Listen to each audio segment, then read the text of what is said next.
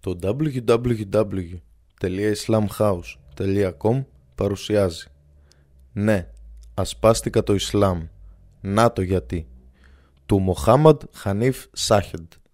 Μετάφραση European Islamic Research Center και Ριγάλος Κωνσταντίνος. Επιμέλεια Τσεκούρα Βίβιαν. Ναι, ασπάστηκα το Ισλάμ. Να το γιατί.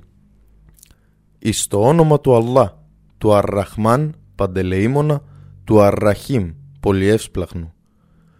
Η μόνη αληθινή και αποδεκτή θρησκεία για τον Αλλά είναι το Ισλάμ και αυτοί στους οποίους δόθηκε η βίβλος, χριστιανοί και Εβραίοι, δεν διαφώνησαν στη θρησκεία τους και έγιναν ομάδες και αιρέσεις παρά μετά που τους ήλθε η γνώση, η αποστολή του Μοχάμαντ, από ζήλια.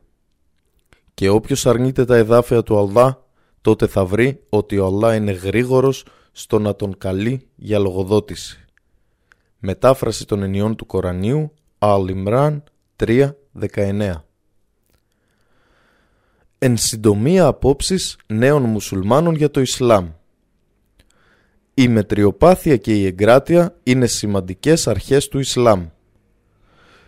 Η απλότητα του Ισλάμ, η δυναμική επίκληση και η συναρπαστική ατμόσφαιρα των τζαμιών του η σοβαρότητα των ειλικρινών οπαδών του, η εμπιστοσύνη που εμπνέει η υλοποίηση της προσευχής σε εκατομμύρια ανθρώπους ανά τον κόσμο που ανταποκρίνονται στο κάλεσμα για τις πέντε καθημερινές προσευχές, αυτοί είναι οι παράγοντες που με προσέλκυσαν αρχικά στο Ισλάμ. Η ανοιχτόμυαλη ανοχή του Ισλάμ για τις υπόλοιπες θρησκείες συστήνει το Ισλάμ σε όσους αγαπούν την ελευθερία. Ο Μοχάμαντ νουθετούσε τους οπαδούς του να συμπεριφέρονται καλά στους πιστούς της Παλαιάς και της Καινής Διαθήκης. Και ο Αβραάμ, ο Μωυσής και ο Ιησούς αναγνωρίζονται ως προφήτες του ενός αληθινού Θεού. Σίγουρα αυτό αποτελεί δείγμα γενεοδορίας και είναι πολύ μπροστά σε σχέση με τη στάση των άλλων θρησκειών. Το μέτρο και η εγκράτεια στα πάντα, που είναι ο βασικός τόνος του Ισλάμ, κέρδισαν την ανεπιφύλακτη επιδοκιμασία μου. Συνταγματάρχης Donald Rockwell, Ηνωμένες Πολιτείες Αμερικής. Το Ισλάμ και μόνο μπορεί να ικανοποιήσει τις ανάγκες κάθε μέλους της ανθρώπινης οικογένειας. Ο χριστιανισμός πρέπει να φύγει από τα πάντα και έτσι να χαθεί και να δώσει τη θέση του στην αληθινή θρησκεία του Θεού, το Ισλάμ, που είναι η αλήθεια, η ειλικρίνεια, η ανοχή, η εστίαση στο συμφέρον του ανθρώπου και η κατάδειξη του ίσιου δρόμου για τον άνθρωπο. Το Ισλάμ και μόνο μπορεί να ικανοποιήσει τις ανάγκες κάθε μέλους της ανθρώπινης οικογένειας και οι μουσουλμάνοι είναι οι μόνοι άνθρωποι στους οποίους μπορεί να βρεθεί το αληθινό βιβλίο της αδελφικότητας στην πραγματικότητα και όχι η απλή προσποιητή αδελφικότητα όπως συμβαίνει με το χριστιανισμό. Σερ Λάουντερ Μπρούντον, Αγγλία το Ισλάμ και μόνο προσφέρει λύσεις στα σημερινά προβλήματα. Για το δυτικό μυαλό, ο κύριος λόγος προσέλκυσης στο Ισλάμ πρέπει να είναι η απλότητά του. Σίγουρα υπάρχουν και κάνα δυο άλλες επεπιθήσεις που είναι το ίδιο εύκολα προσεγγίσιμες, μα δυστυχώς τους λείπει η ζωτικότητα της πίστης του προφήτη, ειρήνης σε αυτόν, και η πνευματική και ηθική ανύψωση που προσφέρει. Το Ισλάμ πρέπει επίσης να γίνει ελκυστικό και από την άποψη της ανοχής. Παραδόξως, η έλλειψη τέτοιας ανοχής στο χριστιανισμό αφύπνισε το πρώτο ενδιαφέρον μου για το Ισλάμ. Οι εκκλησίες είναι πλήρως ανίκανες να καταπολεμήσουν τα σημερινά προβλήματα. Το Ισλάμ και μόνο προσφέρει τη λύση. John Fisher, Newcastle Το Ισλάμ πάντα με έλκυε και λόγω της απλότητάς του και λόγω της αφοσίωσης των οπαδών του. Από τη στιγμή που υιοθέτησα το Ισλάμ ως θρησκεία μου, αισθάνομαι ότι έχω φτάσει σε ένα σημείο καμπής της ζωής μου και για να το υποστηρίξω αυτό θα σας δώσω μία ιδέα ως προς το γιατί έγινα μουσουλμάνος. Υπέβαλα τον εαυτό μου σε μια αυτοψυχανάλυση.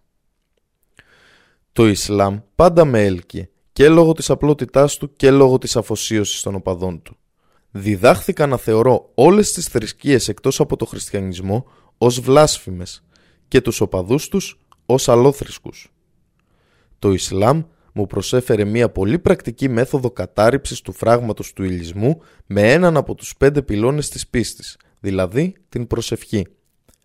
Η μουσουλμανική προσευχή με διατηρεί πάντα σε εγρήγορση για το καθήκον μου προς τον Αλλά, την ψυχή μου και τα υπόλοιπα πλάσματα. Dlagner Remraf Η αγνότητα και η απλότητα της Ισλαμικής πίστης και η ξεκάθαρη αλήθεια της ήταν ιδιαίτερα ελκυστικά για μένα. Η αγνότητα και η απλότητα της Ισλαμικής πίστης, η ελευθερία της από το δόγμα και την ιεροκρατία και η εμφανής αλήθεια της ήταν ιδιαίτερα ελκυστικά για μένα. Η ειλικρίνεια των μουσουλμάνων επίσης είναι σπουδαιότερη από ό,τι έχω δει στους χριστιανούς. Ακόμα μία ομορφιά του Ισλάμ είναι η ισότητά του. Μόνο το Ισλάμ έχει πραγματική ισότητα μεταξύ των ανθρώπων και καμία άλλη θρησκεία δεν έχει κάτι παρόμοιο. Η πίστη του Ισλάμ φέρνει την ενότητα. Η Ντίν, θρησκεία, τρόπος ζωής του Ισλάμ είναι επίσης η καθαρότερη θρησκεία του κόσμου αφού οι μουσουλμάνοι πρέπει να πλένουν τα εκτεθειμένα μέρη του σώματός τους πέντε φορές την ημέρα μια πρακτική που δεν βρίσκεται σε καμία άλλη θρησκεία στον κόσμο. Βαν Κουίλενμπεργκ Στο Ισλάμ βρήκα την αληθινή πίστη την οποία αναζητούσα τόσο καιρό. Αφιέρωσα μεγάλο μέρος του ελεύθερου χρόνου μου σε μια λεπτομερή έρευνα μιας αγγλικής μετάφρασης του Κορανίου και ταυτόχρονα διαβάζοντας και ξαναδιαβάζοντας κάποια από τα λόγια του προφήτη Μοχάμαντ δεν μπορούσα παρά να δω εκεί επιτέλους ότι στο Ισλάμ είχα βρει την αληθινή πίστη που αναζητούσα τόσο καιρό. Θα ήθελα να πω ότι είμαι σίγουρος ότι εάν οι άνθρωποι σε αυτήν και σε άλλες δυτικές χώρες μπορέσουν να εκτιμήσουν το πλήρες νόημα του Ισλάμ και τι αυτό σημαίνει, ο αριθμός των μουσουλμάνων θα φουσκώνει καθημερινά, μόνο που δυστυχώς υπάρχει τεράστια παρανόηση στα μυαλά πολλών ελεύθερων στοχαστών και άλλων που παραμένουν προσκολλημένοι στο παλιό τους δόγμα απλά και μόνο επειδή απαιτείται το ηθικό κουράγιο να εγκαταλείψουν την πίστη τους με τις αρχές της και να ασπαστούν το Ισλάμ. Walker Williams Ασπάστηκα το Ισλάμ γιατί ταιριάζει πολύ καλά με τις δικές μου ιδέες.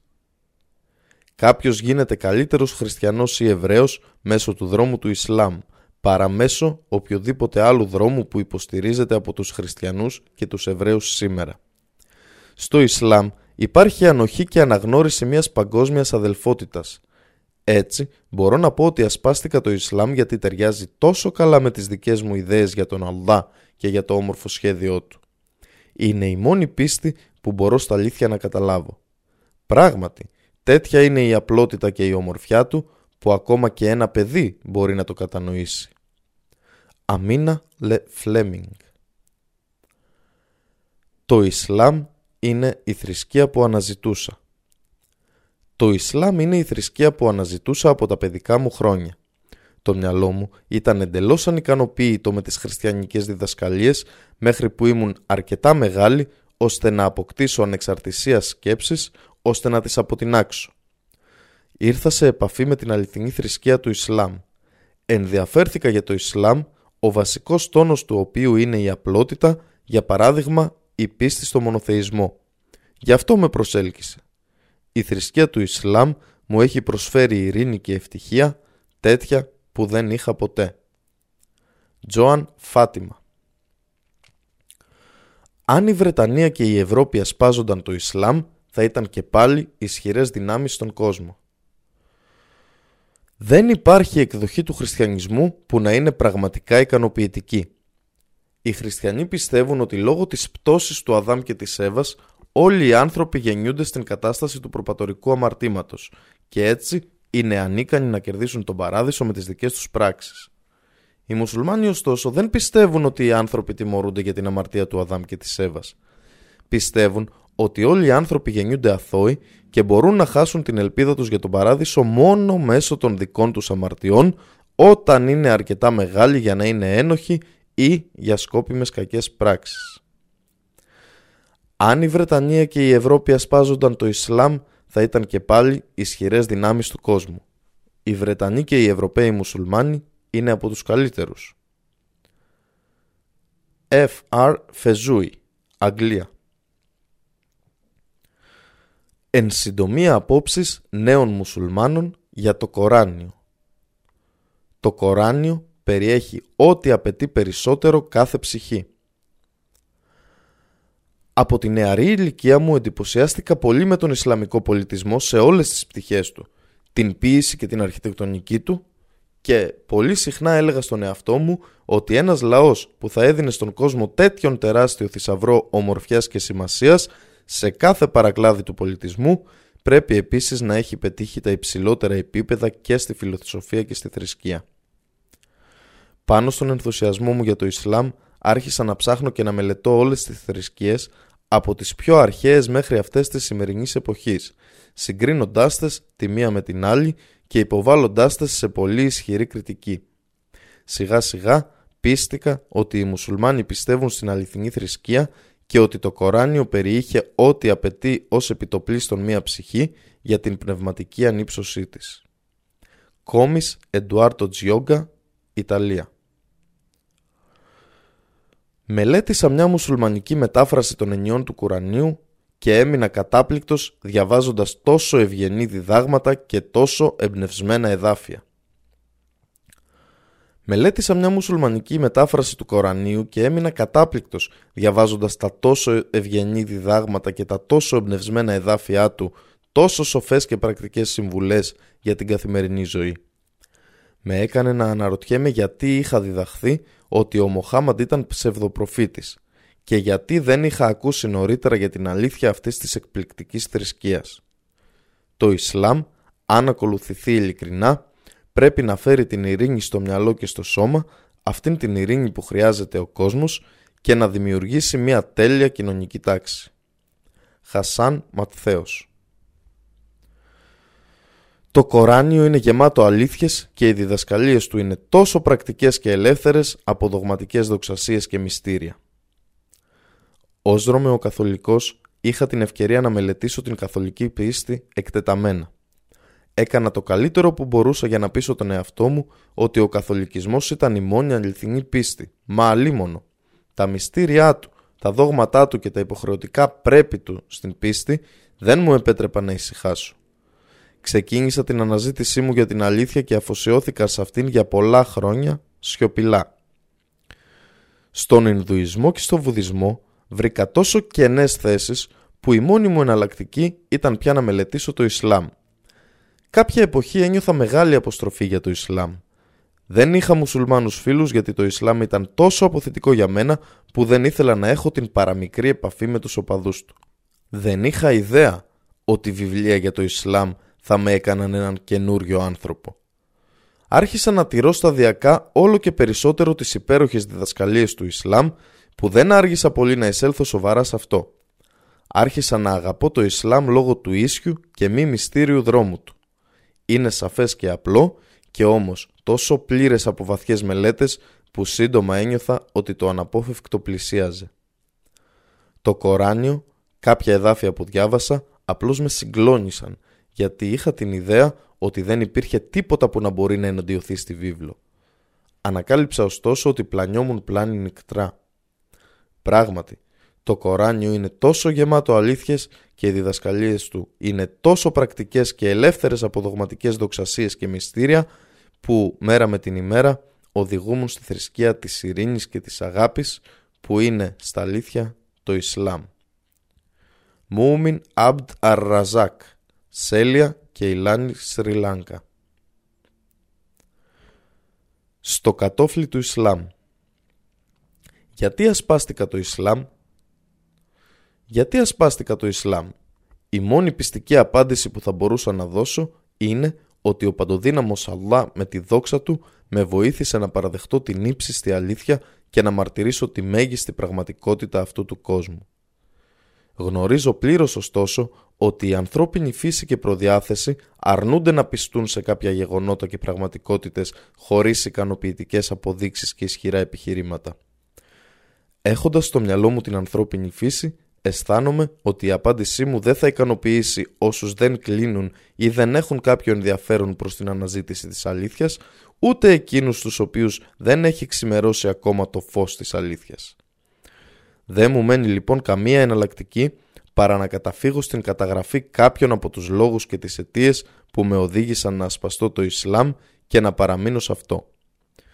Ενώ μένω σε μια ευρωπαϊκή κοινωνία, εκφράζω τη χαρά και τον ενθουσιασμό μου για το ότι οι άνθρωποι που ζουν σε αυτές τις κοινωνίες δεν αλλάζουν τη θρησκεία τους, ούτε αποκλίνουν από την πίστη τους για χάρη οικονομικών, πολιτικών ή κοινωνικών πειρασμών, ούτε σπέβδουν να ασπαστούν καμία θρησκεία αν αυτή δεν λειτουργεί ως ισχυρό κίνητρο και αποτελεσματικός παράγοντας για να ανοίξει τις καρδιές τους και να παράγει πνευματική ηρεμία.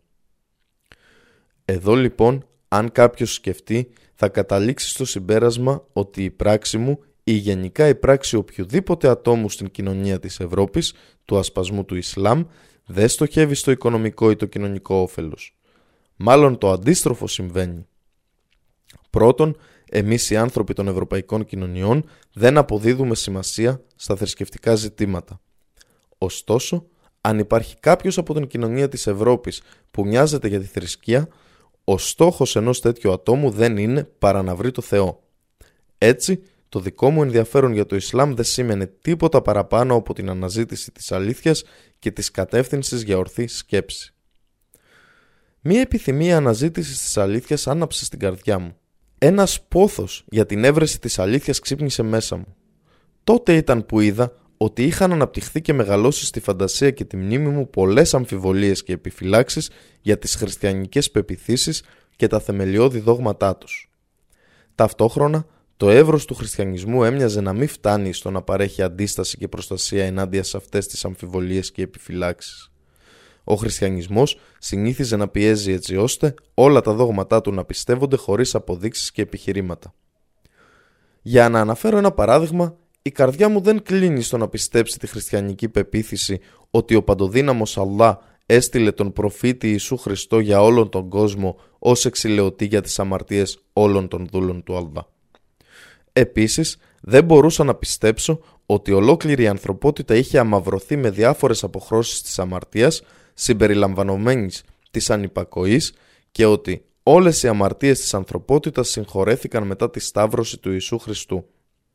Αισθάνθηκα επίσης ότι ο Αλλά ο ίδιος κατέχει αναπόφευκτα όλη τη δύναμη για να σώσει τους δούλους του και να τους κρατήσει μακριά από το να διαπράξουν αμαρτίες και εγκλήματα.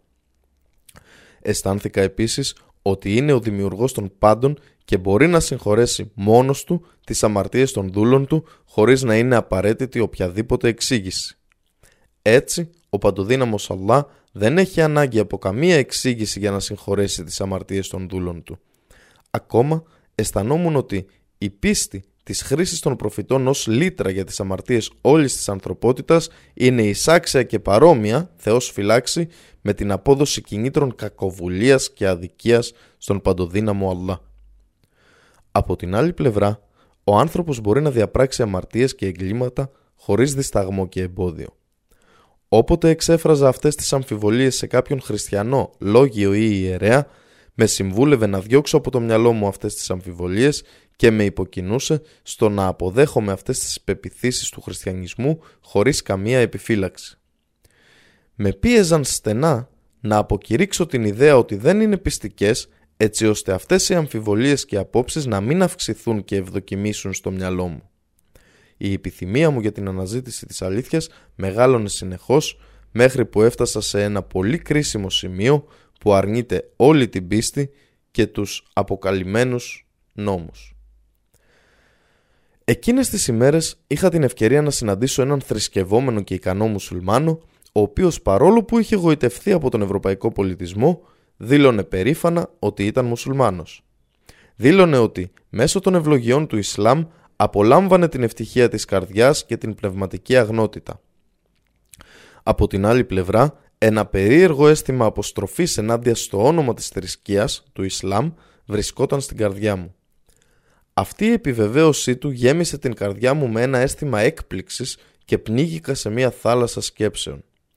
Υπάρχει κάποια θρησκεία που να παρέχει ευαρέστηση στην καρδιά και πνευματική ειρήνη σε εκείνους που την ακολουθούν; Αυτή η ιδέα με όθησε να μάθω για το Ισλάμ και τις πρακτικές του. Τώρα ισχυρίζομαι με τη γνώση από τις μελέτες μου ότι το Ισλάμ είναι η αθάνατη θρησκεία του Αλλά που έχει την ικανότητα να συναρπάσει τις καρδιές εκείνους που υποτάσσονται σε αυτήν. Τους βοηθά σε όλες τις υποθέσεις και τις δυσχέρειές τους. Αφαιρεί κάθε αμφιβολία και καχυποψία που εγείρεται στις καρδιές των ανθρώπων από τις διδασκαλίες και τις πεπιθήσεις άλλων θρησκειών. Μία από τις πιο σημαντικές διδασκαλίες του Ισλάμ που επηρέασε την καρδιά μου είναι ότι δεν καλεί τον άνθρωπο να υποταχθεί σε αυτήν χωρίς σκέψη και στοχασμό. Αντίθετα, ο άνθρωπος καλείται να σκεφτεί και να στοχαστεί βαθιά και καθαρά και να ζυγίσει κάθε Ισλαμική πεποίθηση στην κλίμακα της κατανόησης και της σοφίας πριν την αποδεχτεί. Στο Ισλάμ, ο Αλλά ο Παντοδύναμος είναι η πηγή της δικαιοσύνης. Δεν είναι λοιπόν δυνατόν ο Αλλά να καταστήσει κανέναν άνθρωπο λύτρα για τις αμαρτίες της ανθρωπότητας.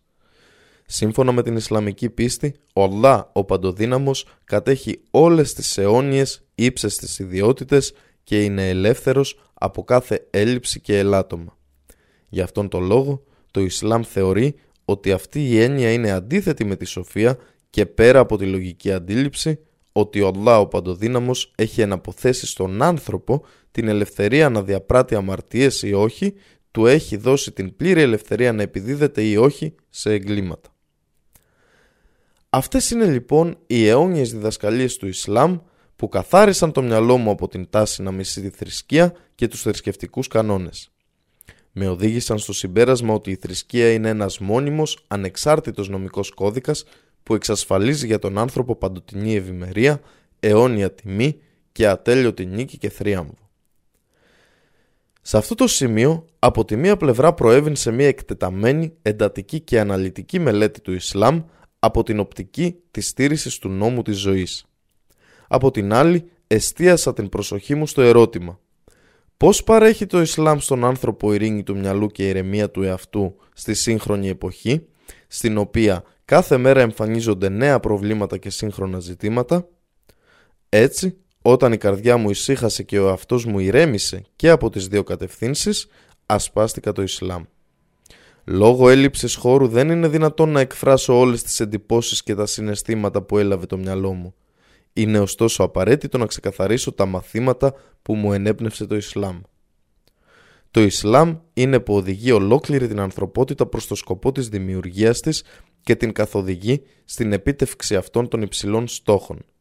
Μεταφέρει το μήνυμα της ειρήνης και της ασφάλειας στην ανθρώπινη κοινωνία. Ιδρύει δεσμούς αδελφικότητας και ισότητας ανάμεσα στους ανθρώπους και εξαφανίζει όλες τις διαφορές και τις διαμάχες συμπεριλαμβανομένων εκείνων του χρώματος, της φυλής και της εθνικότητας. Σώζει τον άνθρωπο από την κοινωνική και οικονομική εκμετάλλευση και από όλες τις άλλες μορφές της φιλετικής διάκρισης. Τον οδηγεί σε ένα τεράστιο εύρος ορθής καθοδήγησης και σε έναν δρόμο ενοποιημένο και ίσο. Το Ισλάμ όχι μόνο αντιτίθεται στη στασιμότητα και την επιδείνωση της ζωής, μα καλεί επίσης όλη την ανθρωπότητα στο να πετύχει την πρόοδο και την ανάπτυξη. Επιτρέπει στο άτομο να κερδίζει χρήματα και πλούτο και να επιτυγχάνει βιομηχανική και εμπορική ανάπτυξη. Του δίνει το δικαίωμα να έχει εισόδημα και ανταμοιβές, αρκεί αυτές οι δραστηριότητες να είναι νόμιμες και όχι παράνομες. Έτσι, το Ισλάμ είναι πλήρης και ολοκληρωτική εξέλιξη αγκαλιάζει όλες τις πτυχές της επανάστασης και της τελειότητας. Είναι μια πίστη που προχωρά μαζί με ολόκληρη την ανθρωπότητα στην ορθή και την ίσια κατεύθυνση όπου ο άνθρωπος αισθάνεται ότι είναι μέλος μιας διεθνούς κοινωνίας, κατανοεί τα καθήκοντά του και ενδιαφέρεται και φροντίζει για τις απαιτήσεις της ζωής.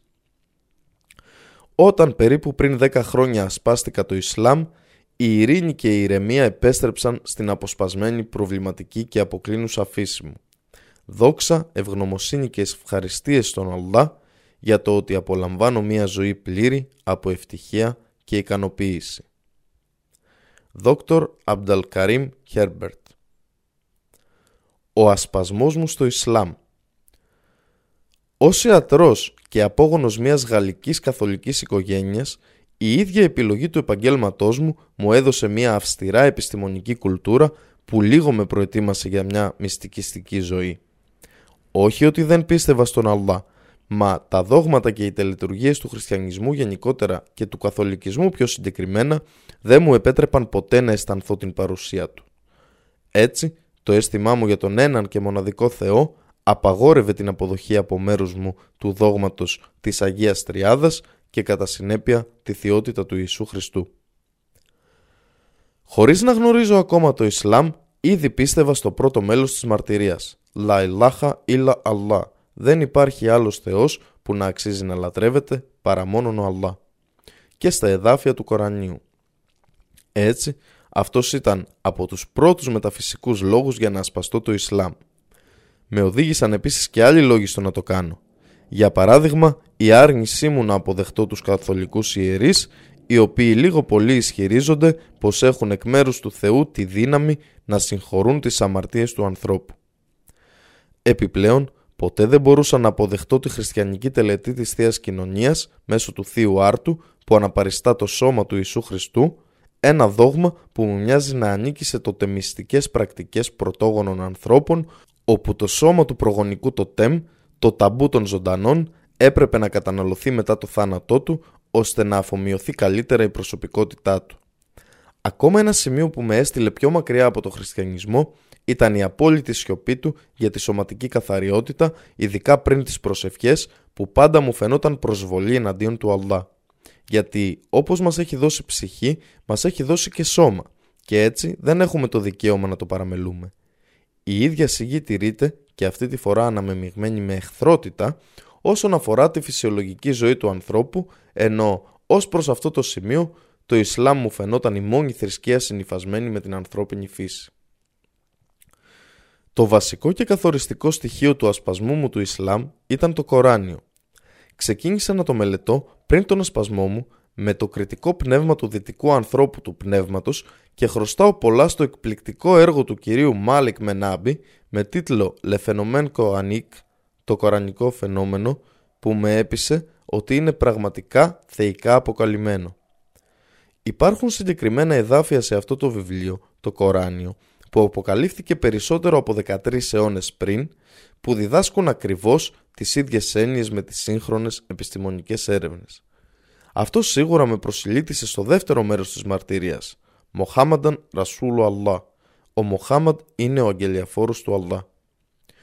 Αυτός ήταν ο λόγος που με έκανε να παρουσιαστώ στο τζαμί στο Παρίσι, όπου μαρτύρησα την πίστη μου στο Ισλάμ. Είμαι πολύ χαρούμενος με την καινούργια πίστη μου και δηλώνω ξανά.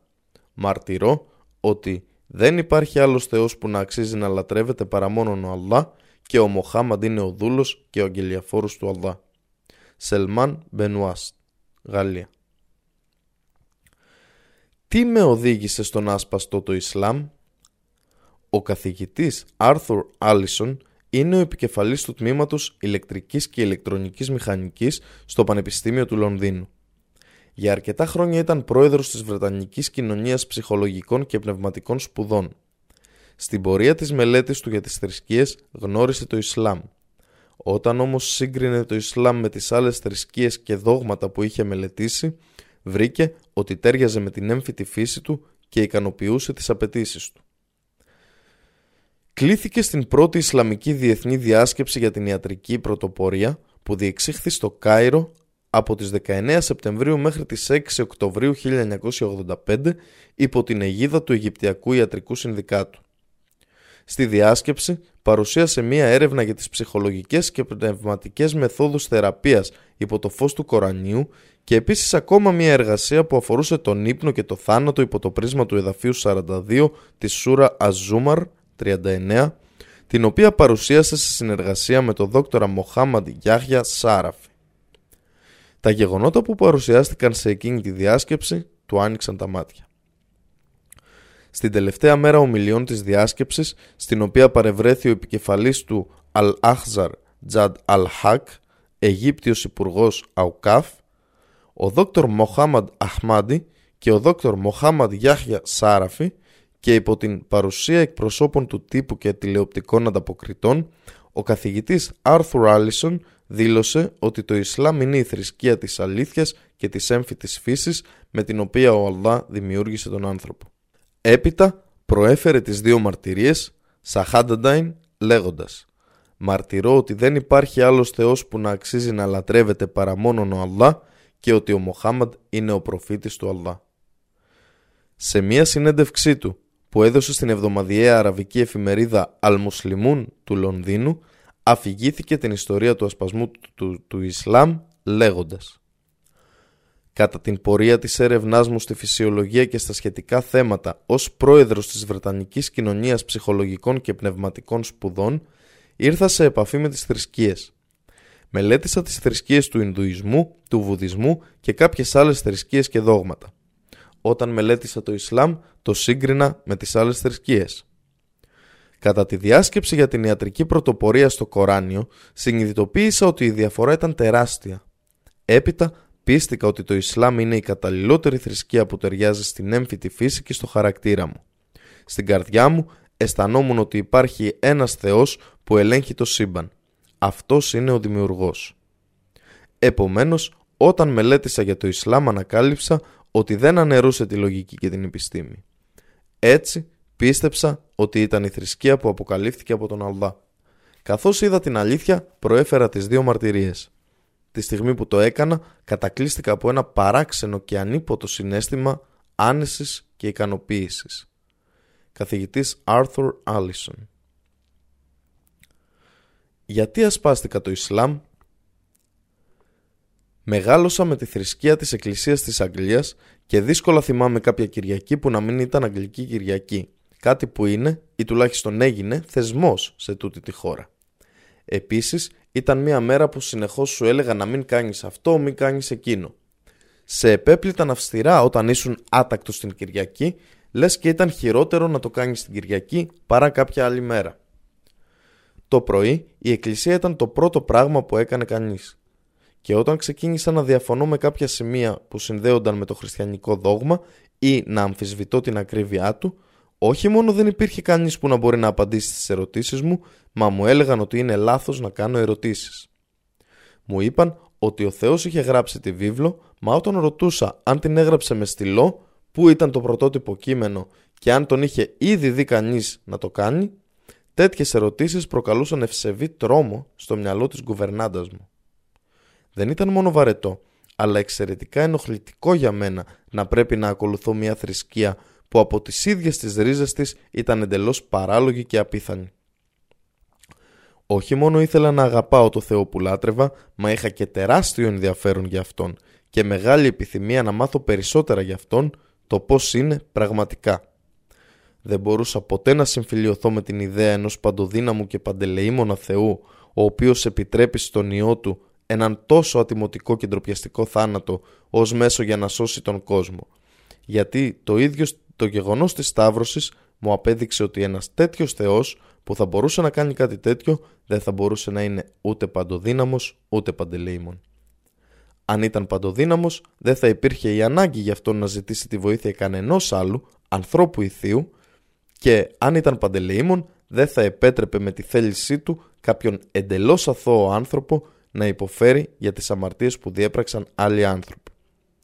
Όχι μόνο αυτό, μα έφτανε να κοιτάξω γύρω μου τις αμαρτίες και τις κακές πράξεις στον κόσμο για να δω ότι σε καμία περίπτωση δεν είχε σωθεί από το θάνατο ενός αθώου ατόμου.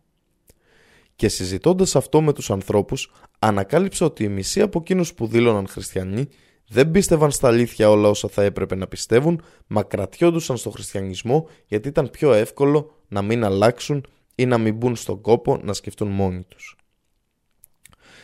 Τα απογεύματα της Κυριακής τα περνούσα υποχρεωμένη να μάθω την κατήχηση ή έναν ύμνο απ' έξω.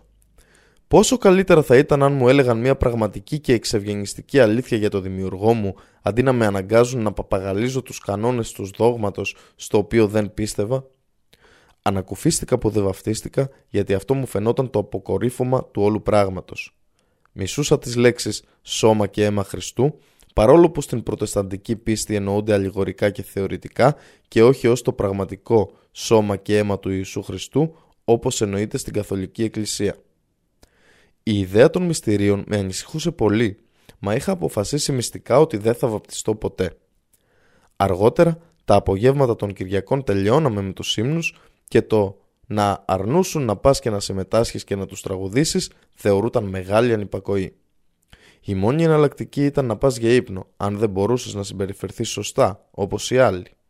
Έτσι, η Κυριακή ήταν μια μεγάλη μέρα που περνούσε ανιαρά και ήταν τέτοιο το ζόρι με τις κυριακάτικες εκφράσεις, την κυριακάτικη συμπεριφορά, τις κυριακάτικες ασχολίες, το τραγούδι των ύμνων και την εκκλησία, που συχνά κατέληγε η συμπεριφορά μου να είναι χειρότερη από ό,τι σε μια κανονική μέρα της εβδομάδας.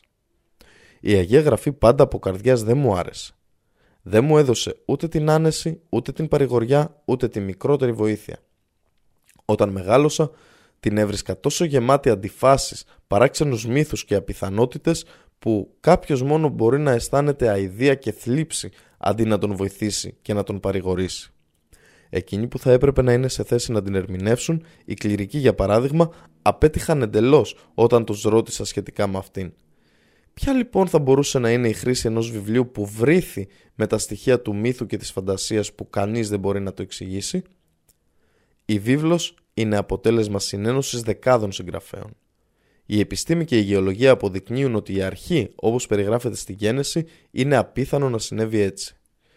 Έχουμε επίσης αποδείξεις ότι ο Δαβίδ ποτέ δεν έγραψε τους ψαλμούς και ότι πολλά άλλα μέρη της βίβλου που αποδίδονται σε συγκεκριμένα πρόσωπα δεν έχουν γραφτεί από αυτά. Έτσι, αφού η βίβλος ήταν αποτέλεσμα του έργου πολλών ανθρώπων, ποιον πρέπει να πιστέψει κανείς; Το βιβλίο του Ισλάμ, το Κοράνιο, από την άλλη, έχει έρθει σε μας μέσω μόνο ενός ανθρώπου, δηλαδή του προφήτη Μοχάμαντ. Ποτέ δεν τροποποιήθηκε, αλλοιώθηκε, παραφράστηκε και μεταγράφηκε όπως η βίβλος, μα παρέμεινε ακριβές με το αρχικό του χειρόγραφο. Το Κοράνιο με προσέλκυσε. Το δόγμα του Ισλάμ με προσέλκυσε. Αυτοί λοιπόν είναι κάποιοι από τους λόγους για τους οποίους ασπάστηκα το Ισλάμ. Μια θρησκεία που είναι παρήγορη, αναζωογονητική και υποστηρικτική και γιατί αποκήρυξα μια θρησκεία που από την πρώτη λέξη που έμαθα από αυτήν ποτέ της δεν με ενέπνευσε, δεν με ενθάρρυνε, δεν με αναζωογόνησε καθόλου. Άνις Πιέτζετ, μια Αγγλίδα. Γιατί είμαι μουσουλμάνος; Η πρώιμη θρησκευτική εκπαίδευσή μου ήταν στη χριστιανική πίστη. Αυτό ωστόσο ήταν θέμα γέννησης και όχι επιλογής. Η πρώιμη θρησκευτική μας εκπαίδευση είναι γενικά στη θρησκεία των γονιών μας. Αργότερα στη ζωή, η θρησκεία μας συνήθως γίνεται αποδεκτή ως γεγονός. Ωστόσο, αμφισβητούμε και εξετάζουμε τα πάντα εκτός από τη θρησκευτική πίστη μας, ειδικά αν αυτή είναι ο χριστιανισμός. Η χριστιανική βίβλος, το βιβλίο του χριστιανισμού, είναι ένα βιβλίο που έχω διαβάσει πολλές φορές. Αμφιβάλλω αν υπάρχει κανείς που να μην φρύτει διαβάζοντας τις σελίδες της, αφού είναι γεμάτες με αιματοχυσίες, σφαγές, λαιλασίες και καταστροφές, μαζί με τις ιστορίες αιμομιξίας, βιασμού και άλλων μοχθηρών πράξεων. Πράγματι, αφού διαβάσει τη βίβλο, δεν μπορεί κανείς παρά να αναρωτηθεί για τη φύση αυτού του Θεού των χριστιανών. Σχεδόν κάθε χριστιανικό σπίτι περιέχει τη βίβλο, μα συνήθως αυτή χρησιμοποιείται ως διακοσμητικό στοιχείο στο τζάκι. Αν ήταν συνήθεια των εκδοτών να παραδίδουν το βιβλίο με τις άκρες του άκοπες, θα έμενε αναμφίβολα έτσι για πολλά χρόνια. Ο Charles Francis Potter στο βιβλίο του «Η ιστορία της θρησκείας» έγραψε «Η χριστιανική βίβλος μπορεί να είναι το βιβλίο που κανείς δεν γνωρίζει στην Αμερική, μα το Κοράνιο είναι το βιβλίο που όλοι διαβάζουν στο Ισλάμ». Ναι, πράγματι, και αποτελεί πλεονέκτημα για το χριστιανισμό το ότι η βίβλος είναι το βιβλίο που κανείς δεν γνωρίζει. Η βίβλος ήταν η πρώτη αιτία που με οδήγησε μακριά από το χριστιανισμό. Έχοντας χάσει κάθε ενδιαφέρον για το χριστιανισμό, ξεκίνησα μία έρευνα προς τις υπόλοιπες θρησκείες του κόσμου, καθώς επίσης και τις διάφορες ολογίες και ισμούς. Ωστόσο, υπάρχει πιστεύω στην ανθρωπότητα μία έμφυτη σιγουριά, βαθιά ριζωμένη, που επιμένει στην κήρυξη του γεγονότος ότι υπάρχει ο Αλλά, ένας Θεός δημιουργός, Κύριος όλους του σύμπαντος. Μα όχι ο Θεός που δοξάζει τις αιματοχυσίες, τις θηριωδίες και τον αισθησιασμό. Ήταν αυτή η έμφυτη βεβαιότητα η οποία με ανάγκασε να επιστρέψω σε μια περαιτέρω μελέτη της θρησκείας. Ανακάλυψα ότι το Ισλάμ ασκεί έκκληση στη λογική. Δεν περιλαμβάνει τον πεσημισμό του βουδισμού. Δεν είναι κενό θεότητας όπως ο συντοισμός ή ο κομφουκιανισμός, ούτε είναι μια θρησκεία φτιαγμένη από το χρήμα. Βρήκα ότι καλεί και ενθαρρύνει την επιδίωξη της γνώσης. Οι σελίδες της ιστορίας είναι γεμάτες με γεγονότα που αναφέρουν τα εμπόδια που έθεσε ο χριστιανισμός στο δρόμο της προόδου και του πολιτισμού. Ήταν μια παραδοσιακή ρίση του προφήτη Μοχάμαντ, η εξής. Όποιος παίρνει ένα δρόμο επιδιώκοντας μέσω αυτού γνώση, ο Αλλά θα ευκολύνει γι' αυτόν έναν δρόμο προς τον παράδεισο. Πράγματι, οι άγγελοι χαμηλώνουν τα φτερά τους για αυτόν που επιζητά τη γνώση και όποιος είναι στον ουρανό ή στη γη αναζητά από τον Αλλά συγχώρεση για αυτόν που επιζητά τη γνώση, ακόμα και τα ψάρια στη θάλασσα κάνουν το ίδιο. Στα αλήθεια, η ανωτερότητα αυτού που έχει γνώση από έναν λάτρη είναι σαν αυτήν της Πανσέλινου από τους υπόλοιπους πλανήτες.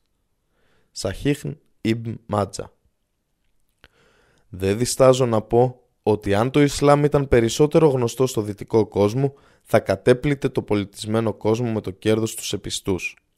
Ο λόγος για τον οποίο δεν είναι καλύτερα γνωστό είναι ότι με δυσκολία μπορεί κανείς να αποκτήσει εγκεκριμένη ή ακόμα και απροκάλυπτη φιλολογία που να αφορά την Ισλαμική πίστη. Ωστόσο, είμαι σίγουρος ότι ο χρόνος θα διορθώσει αυτήν την κατάσταση.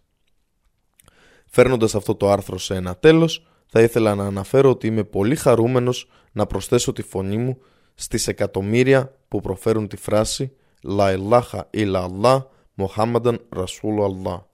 Δεν υπάρχει Θεός που να αξίζει να λατρεύεται παρά μόνον ο Αλλά και ο Μοχάμαντ είναι ο αγγελιαφόρος του Αλλά.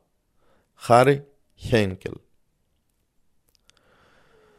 Πώς ήρθα στο Ισλάμ; Ως παιδί είχα κερδίσει πολλά βραβεία για τις γνώσεις μου στις γραφές μα όσο περισσότερα μάθαινα για τη θρησκεία μου τόσο περισσότερο σκεπτικιστικά την έβλεπα. Στα 14 μου υποβλήθηκα στο τελετουργικό της επιβεβαίωσης στην εκκλησία μου. Περνώντας από αυτήν την τελετή, περίμενα να εξαμφανιστούν όλες οι αμφιβολίες και οι φόβοι μου και να μπορέσω να αντιμετωπίσω τα προβλήματά μου με τη βοήθεια του πνεύματος του Θεού, το οποίο όπως μου είχαν πει θα εισερχόταν στο σώμα μου μέσω των δακτύλων του επισκόπου που τοποθέτησε τα χέρια του στο κεφάλι μου. Αντί να ενισχύσει την πίστη μου, ωστόσο, αυτή η τελετή ενίσχυσε περισσότερο την αυξανόμενη πεποίθησή μου ότι η θρησκεία μου ήταν ένα σύνολο ανόητων προκαταλήψεων και γελίων τελετουργιών. Μέχρι να φύγω από το σχολείο και να πάω στο πανεπιστήμιο, αυτή η υποψία είχε γίνει βεβαιότητα. Η χριστιανική εκκλησία, όπως μου την είχαν δείξει, σήμαινε ελάχιστα ή τίποτα για μένα. Μπορούσα να θαυμάσω τον Ιησού ως έναν ευγενή Άγιο ή μάρτυρα, το να θεωρήσω όμως Θεό μου φαινόταν αποφασιστικά παράλογο και σίγουρα όχι σε συνάρτηση με τις δικές του διδασκαλίες. Αν και το έβρισκα πολύ εύκολο να βρω σφάλματα στο δόγμα που είχα απορρίψει, ήταν πολύ πιο δύσκολο να βρω ένα πιο λογικό να πάρει τη θέση του. Ο χριστιανισμός ήταν ένα συνοθήλευμα αντιφάσεων και προκαταλήψεων. Ο ορθολογισμός προσέφερε στην καλύτερη περίπτωση μία μη ικανοποιητική πεποίθηση. Και δεν φαινόταν να υπάρχει καμία λογική θρησκεία που να συνδυάζει τα καλύτερα στοιχεία όλων των διαφορετικών θρησκειών που είχα ακούσει και διαβάσει. Σχεδόν απελπίστηκα ψάχνοντας ένα καθορισμένο δόγμα που να περιλαμβάνει όλες τις ιδέες που είχα διαμορφώσει, και για πολύ καιρό προσπαθούσα να ικανοποιήσω τον εαυτό μου με κενές δικές μου πεπιθήσεις. Μία μέρα βρέθηκε στην κατοχή μου ένα αντίγραφο του βιβλίου Ισλάμ και Πολιτισμός του Χαουάτζα Καμάλ Αντίν. Καθώς το διάβασα, συνειδητοποίησα ότι σχεδόν όλες μου οι πεπιθήσεις σε περιλαμβάνονταν στο δόγμα που εξηγούσε το μικρό βιβλιαράκι.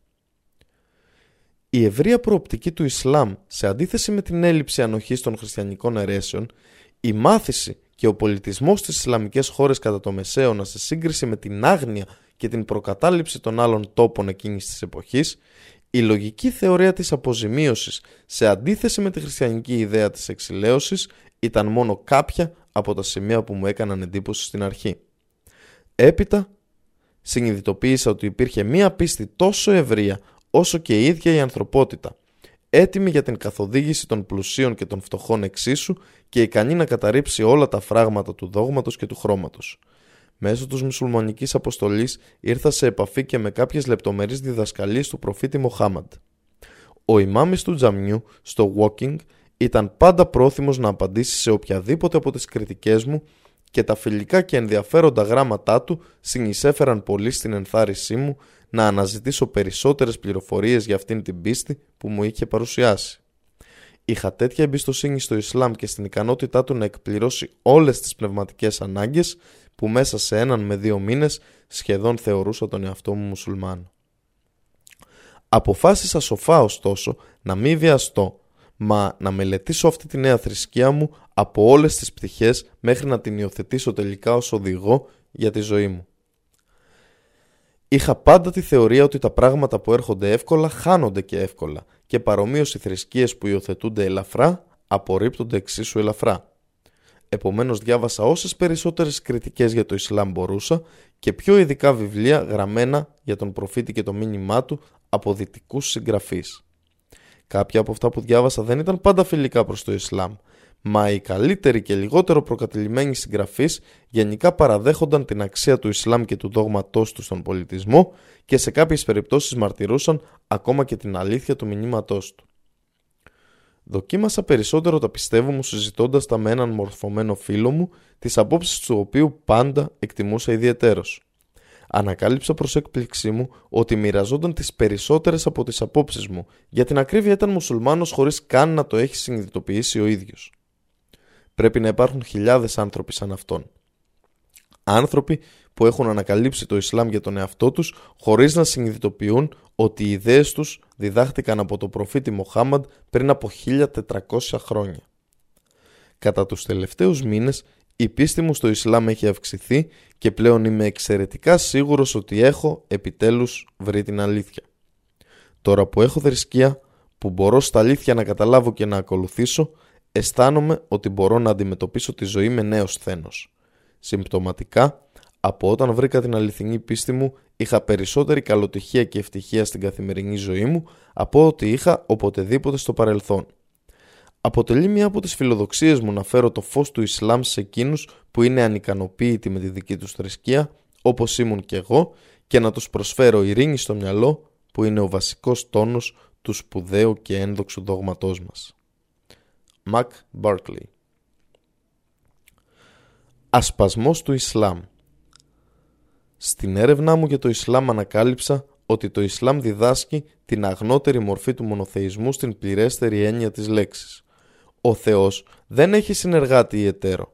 Είναι ο δημιουργός, ο υποστηρικτής και ο κυρίαρχος ολόκληρου του σύμπαντος.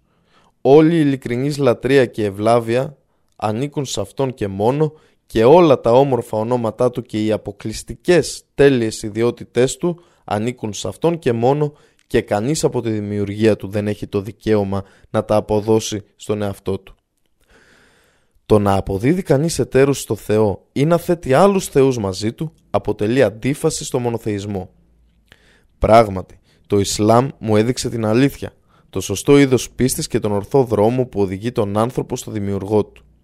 Έτσι, μετά από εννέα μήνες επαφής με το Ισλάμ, πίστηκα πλήρως για την αλήθεια, χωρίς καμία επιφύλαξη και ασπάστηκα το Ισλάμ στις 3 Ιουνίου 1985. Μάλιστα δεν δυσκολεύτηκα να ασπαστώ το Ισλάμ.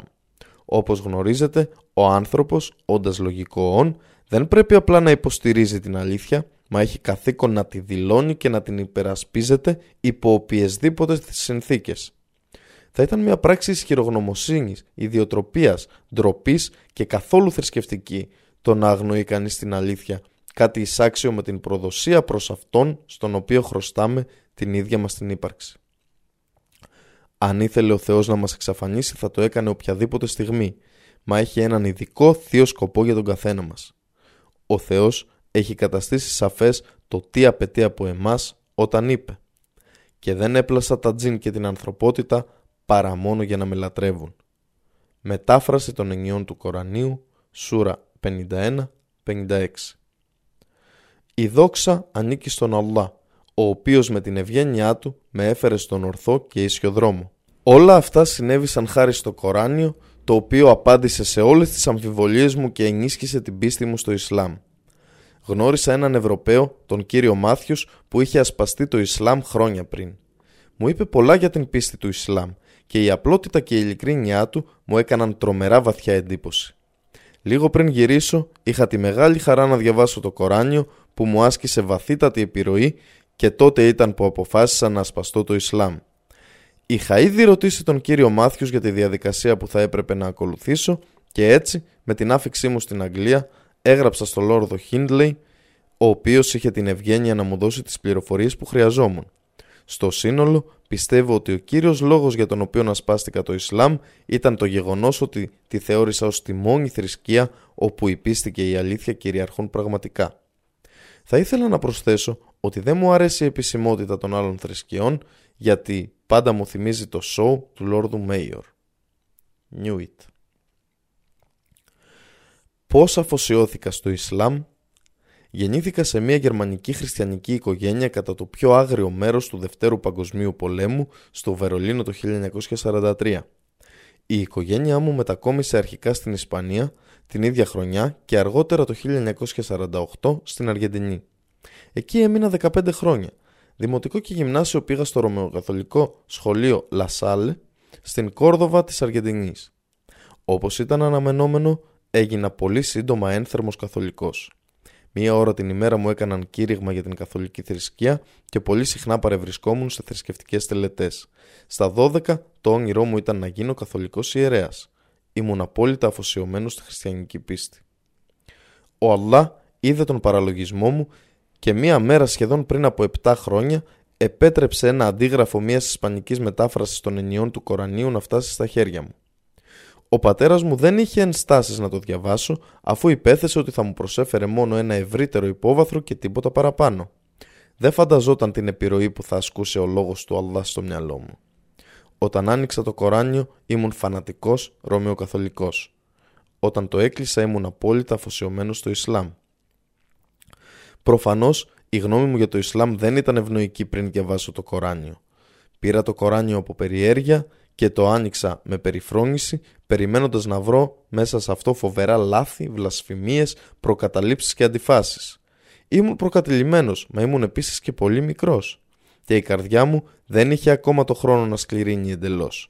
Διάβασα τη σούρα, κεφάλαια, διστακτικά στην αρχή, με ζήλο αργότερα και τελικά με απελπισμένη δίψα για την αλήθεια.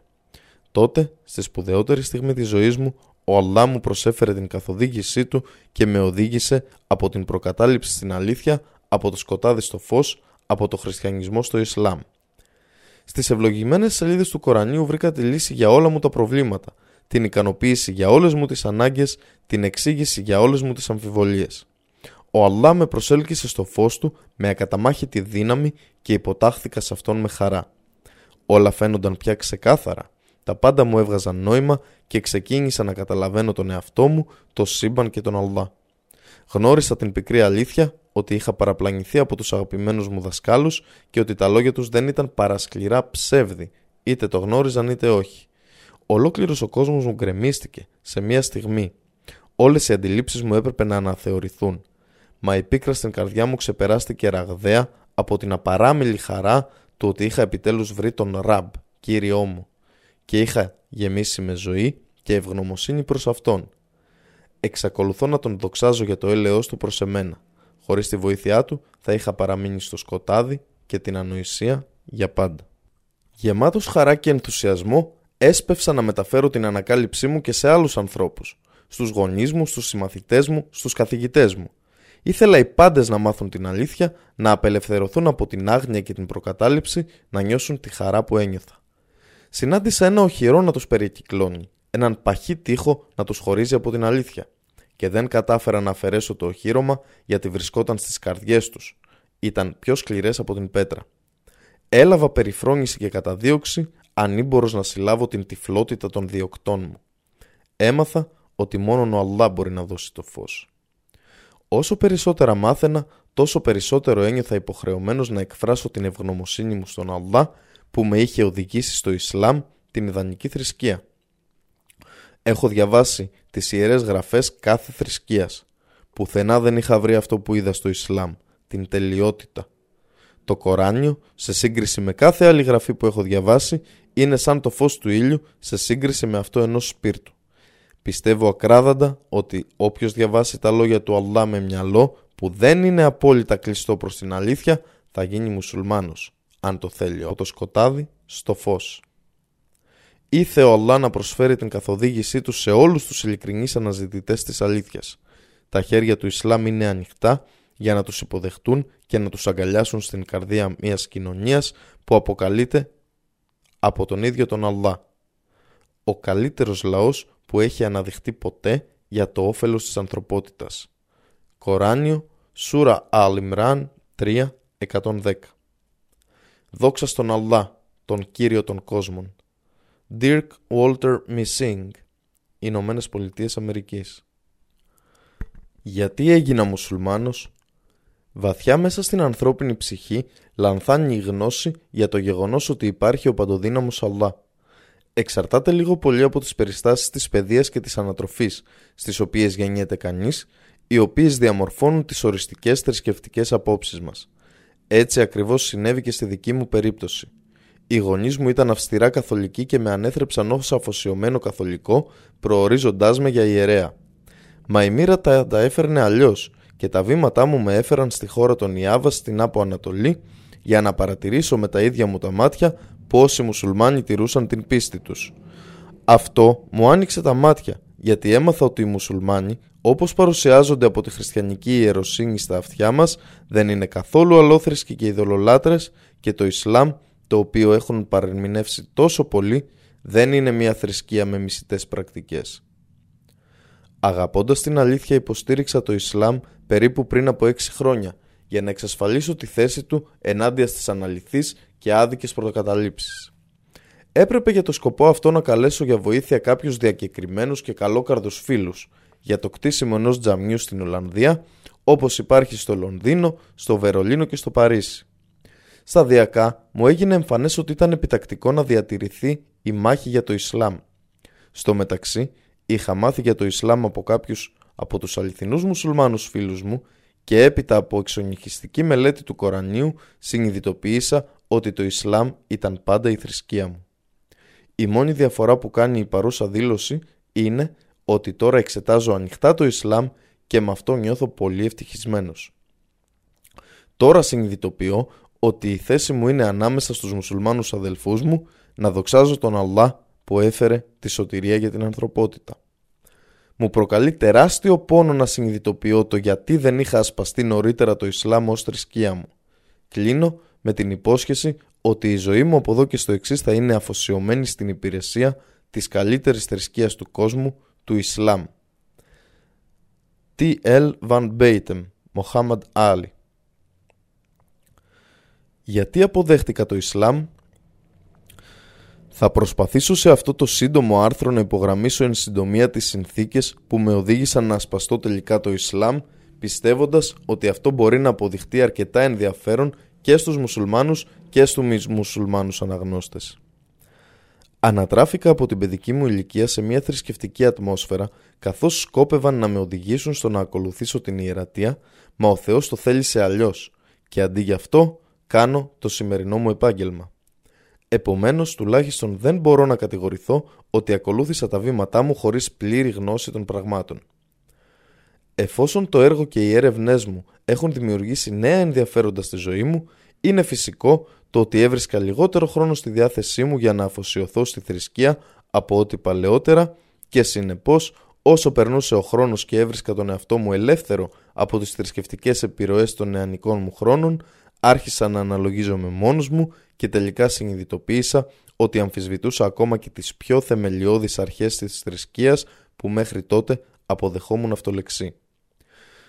Παρόλα αυτά συνέχιζα να εκπληρώνω τις υποχρεώσεις μου προς το Θεό. Περίπου εκείνον τον καιρό ήρθε ο μεγάλος πόλεμος και έπρεπε με το σύνταγμά μου να υπηρετήσω στην Εγγύς Ανατολή. Κατά την περίοδο αυτή, περίπου τέσσερα χρόνια, είχα την εξαιρετική καλοτυχία να κάνω κάποιους πολύ καλούς φίλους στο Κάιρο και ήταν αποτέλεσμα των συζητήσεων που έκανα με αυτούς τους καλούς ανθρώπους οι οποίοι μου εξήγησαν κάποια εδάφια από το Κοράνιο που φύτεψε στο μυαλό μου τους σπόρους των δογμάτων μιας θρησκείας που η μοίρα ήθελε να υιοθετήσω μερικά χρόνια μετά. Μόλις ανέλαβα ξανά την εργασία μου, ακολούθησε μια περίοδος στη ζωή μου κατά την οποία λόγω της ανανέωσης των μελετών και του έργου μου έβρισκα ελάχιστο χρόνο για σοβαρή μελέτη θρησκευτικών ζητημάτων. Και όταν τελικά το έκανα, έβρισκα ότι δεν μπορούσα πια να συμφιλειωθώ με τις διδασκαλίες της χριστιανικής πίστης και ως αποτέλεσμα διέκοψα την παρέβρεσή μου στην εκκλησία και είχα πιστεί ότι κάθε άλλη πορεία υπό τις παρούσες συνθήκες θα ήταν υποκριτική. Λίγο καιρό μετά ήταν που θυμήθηκα τις παλαιότερες συζητήσεις που είχα με τους παλιούς Αιγύπτιους φίλους μου και έτσι, με την ελπίδα του διαφωτισμού, αφιέρωσα ένα σημαντικό κομμάτι του ελεύθερου χρόνου μου στη μελέτη μιας αγγλικής μετάφρασης του Κορανίου και καθώς διάβαζα ξανά και ξανά μερικές από τις ρίσεις του προφήτη Μοχάμαντ δεν μπορούσα παρά να δω ότι επιτέλους εδώ στο Ισλάμ είχα βρει την αλήθεια που αναζητούσα τόσο καιρό. Και η γνώση μου έδωσε μια τελείως διαφορετική οπτική για τη ζωή, λες και μετά την ατέλειωτη περιπλάνηση σε σκοτεινούς και αφανείς δρόμους είχα πια συναντήσει έναν δρόμο ανοιχτό και φωτεινό. Δεν ήταν πολύ μετά από αυτό όταν επισκέφτηκα το τζαμί στο Walking και συμβουλεύτηκα τον Abdal Majid για τον οποίο θα ήθελα να αναφέρω την εκτίμησή μου για τις ευγενικές συμβουλές και βοήθειά του και τότε εντάχθηκα στην αδελφότητα του Ισλάμ. Δόξα στον Αλλά. Και από εκείνη την ημέρα, περιττό να το πω, νιώθω άλλος άνθρωπος. Νιώθω ότι έχω πια έναν σκοπό στη ζωή μου. Δεν θα προσπαθήσω εδώ να συζητήσω τις θεμελιώδεις αρχές του Ισλάμ, κάτι που με χαρά αφήνω για πιο ικανά χέρια. Υπάρχει ένα σημείο ωστόσο που χρήζει αναφοράς κατά την άποψή μου, ως κάποιος που έχει ακολουθήσει στενά τις θρησκευτικές στηρίσεις των εντολών και του χριστιανισμού και του Ισλάμ. Ότι ενώ ο μέσος χριστιανός που έχει πάει στην Κυριακάτικη λειτουργία που διεξάγεται από κάποιον ιερέα και στην οποία ο λάτρης πολύ συχνά έχει ιδιαίτερα ανενεργό ρόλο, θεωρεί την υποχρέωσή του προς το Θεό εκπληρωμένη μέχρι την άλλη Κυριακή. Ο μουσουλμάνος από την άλλη πλευρά προσεύχεται τακτικά κάθε μέρα ατομικά είτε σε τζαμί είτε μέσα στο σπίτι του και ακόμα και κατά την προσευχή της Παρασκευής που γίνεται συλλογικά αυτή η ατομικότητα διατηρείται αφού κάθε μουσουλμάνος προσέρχεται ανεξάρτητα στον Αλλά χωρίς την ανάγκη μεσολαβητή ή ειδικού τελετουργικού. Θα ήθελα να πω ότι είμαι σίγουρος ότι αν οι άνθρωποι σε αυτήν και σε άλλες δυτικές χώρες μπορέσουν να εκτιμήσουν το πλήρες νόημα του Ισλάμ και τι αυτό σημαίνει, οι αριθμοί των μουσουλμάνων θα φουσκώνουν καθημερινά, μόνο που δυστυχώς υπάρχει τεράστια ποσότητα παρεξήγησης στα μυαλά πολλών ελεύθερων στοχαστών και άλλων που παραμένουν προσκολλημένοι στο παλιό τους δόγμα, απλά και μόνο επειδή απαιτείται το ηθικό κουράγιο να εγκαταλείψουν την πίστη τους με τις αρχές της και να ασπαστούν το Ισλάμ. Μια από τις μεγαλύτερες παρεξηγήσεις είναι η ιδέα ότι το Ισλάμ είναι αποκλειστικά για τις ανατολικές φυλές και δεν μπορεί να προσαρμοστεί για την καθημερινή ζωή στις δυτικές κοινωνίες. Αυτό φυσικά αποτελεί λάθος, μα όπως και να έχει υπάρχει στα μυαλά των περισσότερων και απαιτεί πρακτική απόδειξη για την αντίκρουσή του. Αυτό είναι η δημοσίευση για το όφελος των αμύητων του γεγονότος ότι πολλά μέλη, όπως και εγώ, έχουν ασπαστεί και εξακολουθούν να ασπάζονται το Ισλάμ και έτσι προσθέτουν μεγαλύτερη αυτοπεποίθηση στην πιθανότητα της αδελφότητας του αύριο. Είναι λοιπόν θεμελιώδες κατά την άποψή μου για αυτόν και μόνο το λόγο, αν όχι για κάποιον από τους υπόλοιπους, ένα κτίριο αντάξιο του Ισλάμ να αποκτηθεί και να διατηρηθεί στο κεντρικό Λονδίνο, όπου θα μπορούν να συναντώνται όλοι οι μουσουλμάνοι και επιπλέον με τη δυνατότητα να προσελκυστούν πολυάριθμοι μη μουσουλμάνοι για να ακούσουν τις άξιες προτάσεις της Ιερής Θρησκείας και επίσης να δουν τους πιστούς στην προσευχή, δίνοντας έτσι την εικόνα σε εκείνους που έχουν εσφαλμένη αντίληψη για τις μουσουλμανικές προσευχές. Χωρίς μια τέτοια προσπάθεια σαν αυτή, θα χάνονται τα μέλη στο Ισλάμ, αφού πώς αλλιώς θα έρθουμε σε επαφή με εκείνους που είναι διστακτικοί με τα πιστεύω τους και περιμένουν το διαφωτισμό, γιατί σίγουρα εγώ είμαι ένα παράδειγμα από εκατοντάδες χιλιάδες. Επιπλέον, το κύρος του Ισλάμ θα υπενθυμιστεί. Η πρωτεύουσα της Βρετανικής Αυτοκρατορίας και το κέντρο του κόσμου να μην έχει ένα οικοδόμημα αντάξιο του Ισλάμ, απίστευτο. Walker Williams Το Ισλάμ η επιλογή μου Μία μέρα ο γιος μου με δάκρυα στα μάτια είπε «Δεν θέλω να μείνω άλλο χριστιανός, θέλω να γίνω μουσουλμάνος και εσύ μητέρα πρέπει να ασπαστείς τη νέα θρησκεία μαζί μου». Αυτή ήταν η πρώτη φορά που αισθάνθηκα ότι πρέπει να συνδεθώ με το Ισλάμ. Πέρασαν χρόνια πριν έρθω σε επαφή με τον ημάμι του τζαμιού του Βερολίνου που μου σύστησε το Ισλάμ. Έφτασα στην αναγνώριση ότι το Ισλάμ ήταν η αληθινή θρησκεία για μένα. Η πίστη στην Αγία Τριάδα της χριστιανικής πίστης μου ήταν αδύνατη, ακόμα και στην νεανική ηλικία των 20.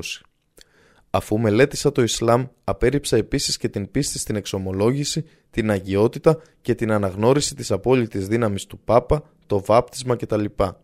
Και έτσι έγινα μουσουλμάνα. Οι πρόγονοί μου ήταν ειλικρινείς πιστοί και ευσεβείς άνθρωποι. Ανατράφηκα σε ένα μοναστήρι. Ω εκ τούτου κληρονόμησα μια θρησκευτική στάση για τη ζωή. Ήμουν στα αλήθεια πολύ τυχερή και ανακουφισμένη όταν αποφάσισα να ασπαστώ τη θρησκεία του Ισλάμ. Σήμερα είμαι μια πολύ ευτυχισμένη γιαγιά γιατί μπορώ να ισχυριστώ ότι κάθε εγγόνι μου έχει γεννηθεί στο Ισλάμ. Ο Αλλά καθοδηγεί όποιον αυτός θέλει στον ίσιο δρόμο. Κυρία Αμίνα Μόσλερ, Γερμανία. Γιατί ασπάστηκα το Ισλάμ; Η οικογένεια στην οποία γεννήθηκα και μεγάλωσα δεν ήταν από θρησκευτική άποψη καθόλου διαφορετική από τη μέση βρετανική οικογένεια. Η μητέρα μου είναι χριστιανή, μα δεν ασκεί θρησκευτικές τελετές και πράξεις λατρείας. Ο πατέρας μου, ωστόσο, δεν πίστευε σε καμία θρησκεία. Κατά την παιδική μου ηλικία πήγα σε ένα θρησκευτικό σχολείο και μελέτησα τα μαθήματα που διδάσκονται στα αγγλικά εκκλησιαστικά σχολεία. Οι συνήθεις συζητήσεις μας δεν ήταν ποτέ ούτε λίγο σχετικές με τη θρησκεία. Δεν θυμάμαι ποτέ κατά την παιδική μου ηλικία να έχω ακούσει το όνομα του Θεού στο σπίτι μου.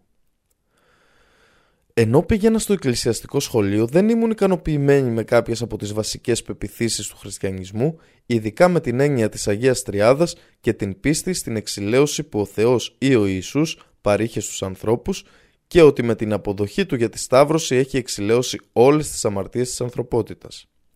Άκουγα πολλές συζητήσεις και επιχειρήματα για αυτές τις πεπιθήσεις, μα ό,τι και αν άκουγα μου έμοιαζε σαν μία μόνο πλευρά της πραγματικότητας, ενώ εγώ ήθελα να την κατανοήσω πλήρως. Το σχολείο μου ήταν χριστιανικό σχολείο, μα αποφύτησα από αυτό ως άπιστη. Αφού πήγα στο πανεπιστήμιο, είχα την ευκαιρία να γνωρίσω κάποιους μουσουλμάνους. Πριν από αυτό δεν είχα διαβάσει ούτε ακούσει τίποτα σχετικά με το Ισλάμ. Μάλιστα, όπως και οι υπόλοιποι άνθρωποι της Δύσης, έτρεφα προκαταλήψεις και παρανοήσεις για αυτό. Μα εδώ στο Πανεπιστήμιο, οι μουσουλμάνοι φοιτητές μου εξήγησαν ήρεμα και με πολύ ωραίο τρόπο τις βασικές πεπιθήσεις του. Απάντησαν σε όλες τις ενστάσεις μου και μου έδωσαν κάποια βιβλία για να διαβάσω. Στην αρχή, απλά πέρναγα τις σελίδες αυτών των βιβλίων όταν δεν είχα τίποτα να κάνω.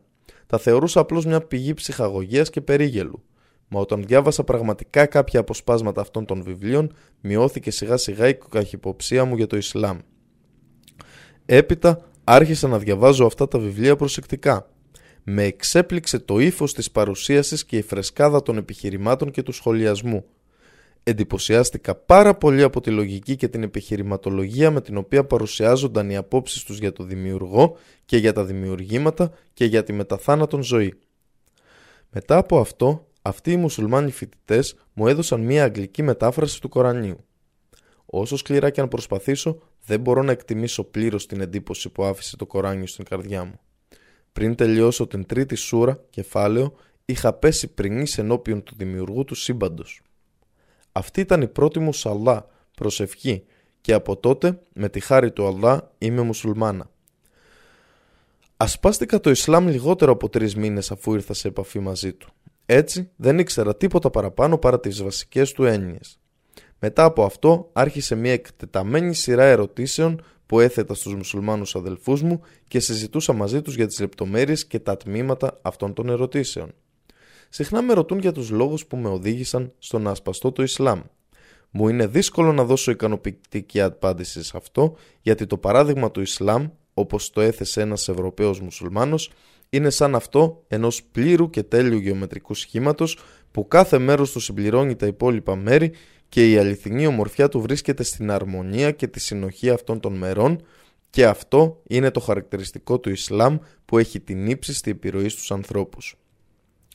Βλέποντας το από απόσταση, η βαθιά οπτική του Ισλάμ στη γενικότητα των πραγμάτων, των κινήτρων, των πράξεων, οι εξηγήσεις του για τη μουσουλμανική διακυβέρνηση θα σας εκπλήξουν και αν κοιτάξετε τις λεπτομέρειές του θα το αναγνωρίσετε ως έναν ασύγκριτο οδηγό για την κοινωνική ζωή βασισμένο καθώς είναι σε ειλικρινείς και αληθινές ηθικές αξίες.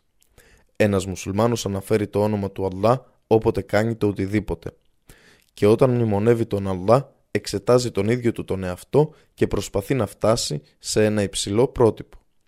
Με αυτόν τον τρόπο γεφυρώνεται το χάσμα μεταξύ της καθημερινής εγκόσμιας ζωής και των απαιτήσεων της θρησκείας και οι δύο πλευρές γίνονται ανάλογες, ισόποσα ισορροπημένες και ουσιώδεις η μία για την άλλη. Bridget Honey, Αγγλία Συνέντευξη με την Αΐσα Κιμ Η Αΐσα Κιμ είναι από την Κορέα. Είναι μια σταθερή και αποφασιστική κυρία με ευγενική καρδιά και ισχυρή θέληση. Αγωνιζόταν στη αναζήτηση της αλήθειας όταν οι χρυσές ακτίνες του Ισλάμ άγγιξαν την καρδιά της. Από τότε έχει προχωρήσει όλο και περισσότερο στο δρόμο του Ισλάμ. Σήμερα είναι γνωστή με το όνομα Αΐσα. Έχει μετατραπεί σε φάρο της πίστης για τις γυναίκες στην Κορέα και συγκεκριμένα για τις νεαρές μαθήτριες της χώρας. Τις καθοδηγεί προς το δρόμο του Ισλάμ. Το Ισλάμ ήρθε πρώτα στο σύζυγό της, ο οποίος είναι τώρα επικεφαλής της Ένωσης Μουσουλμάνων της Νότιας Κορέας. Εσωτερικά ωστόσο, η Αΐσα ήταν μπροστά από αυτόν σε αυτό το θέμα και οι δύο ξεκίνησαν μαζί να διαβαίνουν το δρόμο της αλήθειας. Η Αΐσα κατάφερε να ανακαλύψει την αλήθεια στις επάλξεις του καταστροφικού πολέμου που κυριαρχούσε όταν επέλεξε το Ισλάμ ως θρησκεία της. Υιοθέτησε το όνομα Αΐσα από το όνομα της συζύγου του προφήτη, ειρήνης αυτών. Λέει Εν ώψη της αυξανόμενης σφοδρής ιδεολογικής επίθεσης που κάνουν οι Ιεραπόστολοι στην Κορέα, στο Ισλάμ βρήκα την αλήθεια της σίγουρης βεβαιότητας. Η Αΐσα έδωσε μια συνέντευξη για μια μισή ώρα στο Ισλαμικό κέντρο της Κορέας στην Τζέντα.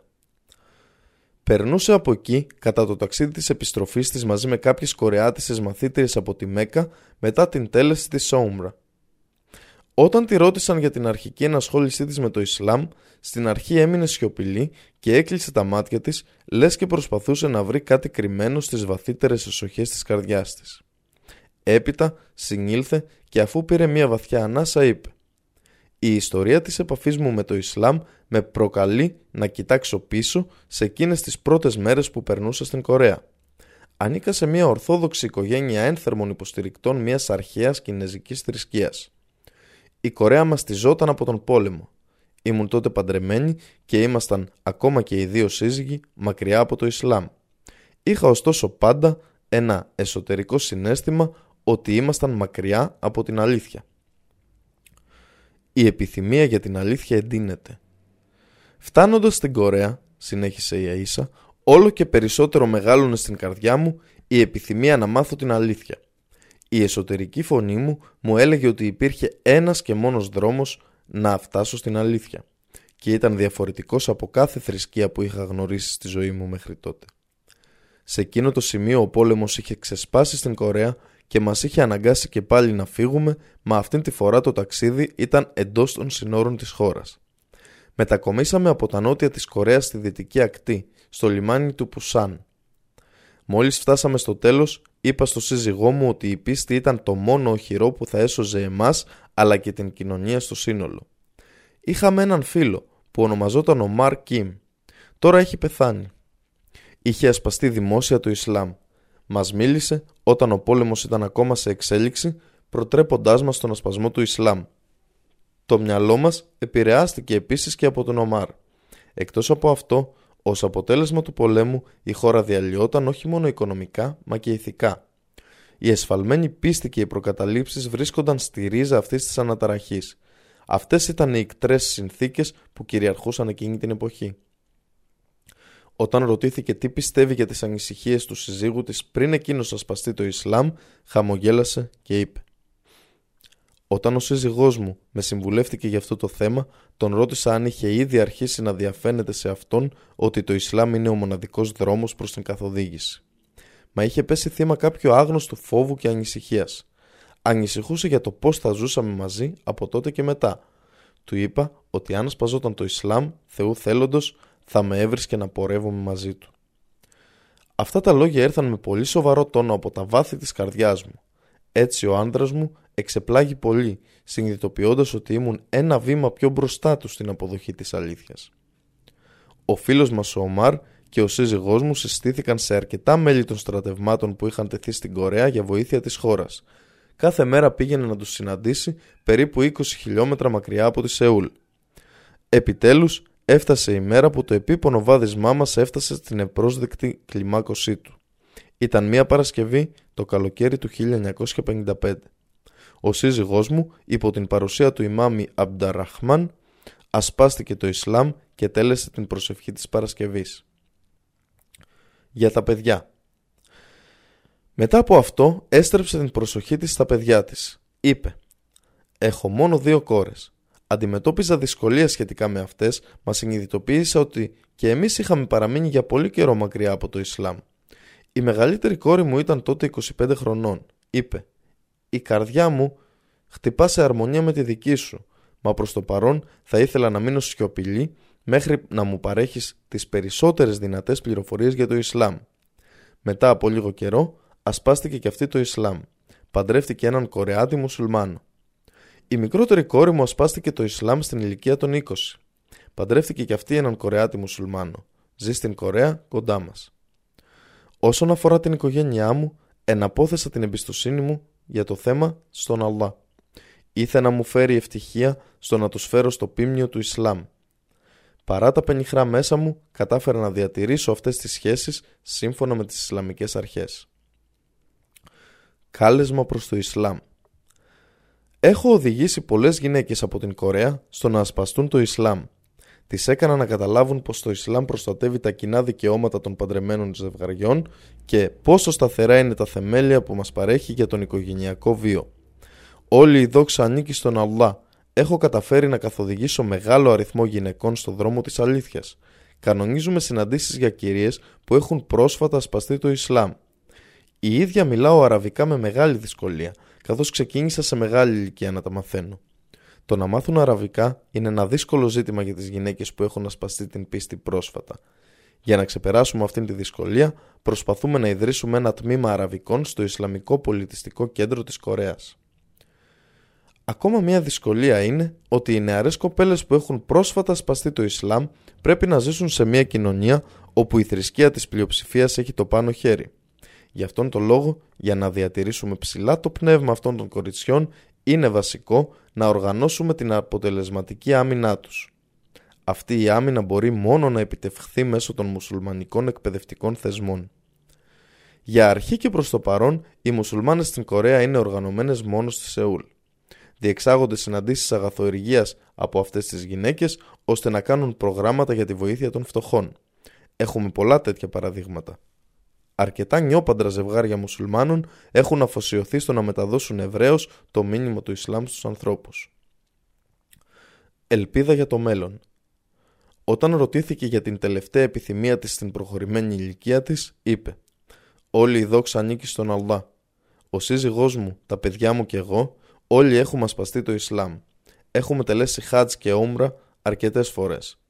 Το πρώτο μου προσκύνημα έλαβε χώρα το 1978 όταν έλαβα επίσης την ευκαιρία να προσπαθήσω να καταλάβω πώς είναι η ζωή στη μουσουλμανική κοινωνία. Τώρα που επιστρέφω από τη Σαουδική Αραβία στην Κορέα, αφήνω την καρδιά μου πίσω. Κατοικεί εκεί μέσα μια επιθυμία για ατέλειωτες επισκέψεις στην πόλη του Ιερού Προφήτη, ήθε το έλεος του Αλλά και η ειρήνη να είναι επ' αυτού. Στο τέλος της συνέντευξης της δόθηκαν ευχές για κάθε επιτυχία στην ευγενή αποστολή της και η συνέντευξη έκλεισε με το ακόλουθο κορανικό εδάφιο.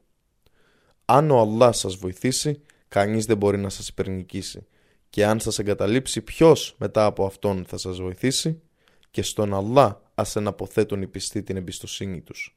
Κοράνιο 3, 160 Αΐσα Κιμ Γιατί ασπάστηκα το Ισλάμ, πρώτον και κύριο, θα έλεγα ότι έγινε επειδή στην ουσία πάντα ήμουν μουσουλμάνα χωρίς να το γνωρίζω. Σε πολύ πρώιμο στάδιο της ζωής μου είχα χάσει την πίστη μου στο χριστιανισμό για πολλούς λόγους, ο κύριος από τους οποίους ήταν το ότι όποτε ρωτούσα κάποιον χριστιανό, είτε ήταν κάποιος που ανήκε στον κλήρο, είτε ήταν απλός πιστός, σχετικά με οποιοδήποτε θέμα που με απασχολούσε αναφορικά με τα θέματα της Εκκλησίας, λάμβανα αδιακρίτως την ακόλουθη μονότονη απάντηση. Πίστευε και μη ερεύνα. Δεν είχα το θάρρος εκείνες τις εποχές να πω δεν μπορώ να έχω πίστη σε κάτι που δεν καταλαβαίνω και από την εμπειρία μου το ίδιο και οι περισσότεροι άνθρωποι που αυτοαποκαλούνται χριστιανοί. Αυτό που έκανα ήταν να φύγω από την εκκλησία, τη Ρωμαιοκαθολική και από τις διδασκαλίες της και να φέρω την πίστη μου στον έναν αληθινό Θεό, στον οποίο ήταν πολύ πιο εύκολο να πιστέψω από ό,τι στους τρεις θεούς της Εκκλησίας. Σε αντίθεση με τα μυστήρια και τα θαύματα της χριστιανικής διδασκαλίας, η ζωή πήρε ένα καινούριο και ευρύτερο νόημα όπου δεν περιοριζόταν πια από το δόγμα και τα τελετουργικά. Οπουδήποτε και αν κοιτούσα μπορούσα να δω τα έργα του Θεού. Και παρόλο που το ίδιο με μυαλά μεγαλύτερα από το δικό μου δεν μπορούσα να καταλάβω τα θαύματα που συνέβαιναν μπροστά στα μάτια μου, μπορούσα να σταθώ και να θαυμάσω το θαύμα του κόσμου. Τα δέντρα, τα λουλούδια, τα πουλιά και τα ζώα. Ακόμα και ένα νεογέννητο μωρό έγινε ένα όμορφο θαύμα, σε πλήρη αντίθεση με αυτά που με δίδαξε να πιστεύω η Εκκλησία. Θυμάμαι πως όταν ήμουν παιδί, κοιτούσα τα νεογέννητα μωρά και σκεφτόμουν «Είναι καλυμμένο με αμαρτία. Δεν πίστευα πια στην ασχήμια. Όλα έγιναν όμορφα». Τότε, μία μέρα η κόρη μου έφερε στο σπίτι ένα βιβλίο για το Ισλάμ. Μας κίνησε τόσο πολύ το ενδιαφέρον που συνεχίσαμε να διαβάζουμε και πολλά άλλα βιβλία για το Ισλάμ. Κατά τον καιρό που πίστευα στο χριστιανισμό, είχα οδηγηθεί στο να πιστεύω ότι το Ισλάμ ήταν κάτι σαν ανέκδοτο. Έτσι, όλα αυτά που διάβασα λειτουργήσαν σαν αποκάλυψη για μένα. Μετά από λίγο έψαξα να βρω κάποιους μουσουλμάνους και τους ρώτησα για κάποια από τα σημεία που δεν ήταν τόσο ξεκάθαρα για μένα. Εδώ συνέβη ακόμα μία αποκάλυψη. Οι ερωτήσεις μου απαντήθηκαν σύντομα και περιεκτικά σε αντίθεση με τη σύγχυση που βίωνα όταν ρωτούσα για τον χριστιανισμό. Μετά από πολλή ανάγνωση και μελέτη για τη θρησκεία του Ισλάμ και η κόρη μου και εγώ αποφασίσαμε να γίνουμε μουσουλμάνες.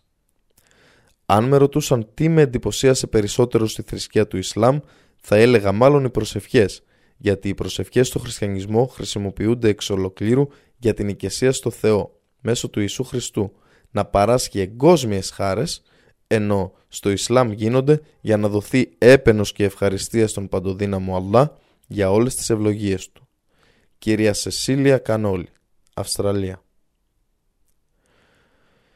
Γιατί ήταν το Ισλάμ η επιλογή μου; Το Ισλάμ είναι η θρησκεία που αναζητούσα από τα σχολικά μου χρόνια. Το μυαλό μου ήταν τελείως ανικανοποίητο με τις χριστιανικές διδασκαλίες μέχρι που έφτασα σε ηλικία με την ανεξαρτησία σκέψης που χρειαζόταν για να τις αποκηρύξω. Αφού τέλειωσα το σχολείο, είχα την ευκαιρία να περάσω κάποια χρόνια στο εξωτερικό, ζώντας με Εβραίους και Καθολικούς φίλους. Μα οι θρησκείες τους ποτέ δεν με ενέπνευσαν. Μόλις φέτος επέστρεψα στην πατρίδα μου, τη Σκοτία, και μία μέρα ένας φίλος μου με πήρε μαζί του σε μια συγκέντρωση που έγινε στο μουσουλμανικό οίκο προσευχής στο Λονδίνο. Εκεί ήταν που ήρθα σε επαφή με την αληθινή θρησκεία του Ισλάμ. Ενδιαφέρθηκα για το Ισλάμ, ο βασικός τόνος του οποίου είναι η απλότητα, για παράδειγμα ο μονοθεϊσμός. Αυτός είναι ο λόγος που με ενέπνευσε. Ως χριστιανή, ποτέ δεν μπόρεσα να πιστέψω το δόγμα της Αγίας Τριάδας ή της Εξηλαίωσης. Το Ισλάμ είναι ελεύθερο από τέτοιες απιθανότητες, το ότι έπρεπε ένας αθώος άνθρωπος, ο Ιησούς, να έρθει στον κόσμο και να δώσει τη ζωή του για να τον σώσει από την αμαρτία, όπως μας λέει να πιστέψουμε το χριστιανικό δόγμα είναι πέρα από την κατανόησή μου. Επιπλέον, η Σταύρωση δεν έχει κάνει τον κόσμο καθόλου καλύτερο. Από την άλλη πλευρά, ο κόσμος μου φαίνεται πως είναι χειρότερος από ό,τι ήταν κατά τη διάρκεια της εποχής στην οποία ζούσε ο Ιησούς. Το Ισλάμ πρέπει να εμπνεύσει τον οποιονδήποτε άνθρωπο που συλλογίζεται και μπαίνει στον κόπο να κατανοήσει αυτήν την ευγενή θρησκεία. Το ντίν, θρησκεία, τρόπος ζωής του Ισλάμ μου έχει δώσει ειρήνη και ευτυχία τέτοια που δεν είχα ποτέ στο παρελθόν. Κυρία Τζόαν Φάτιμα Ντάνξεν, Σκοτία.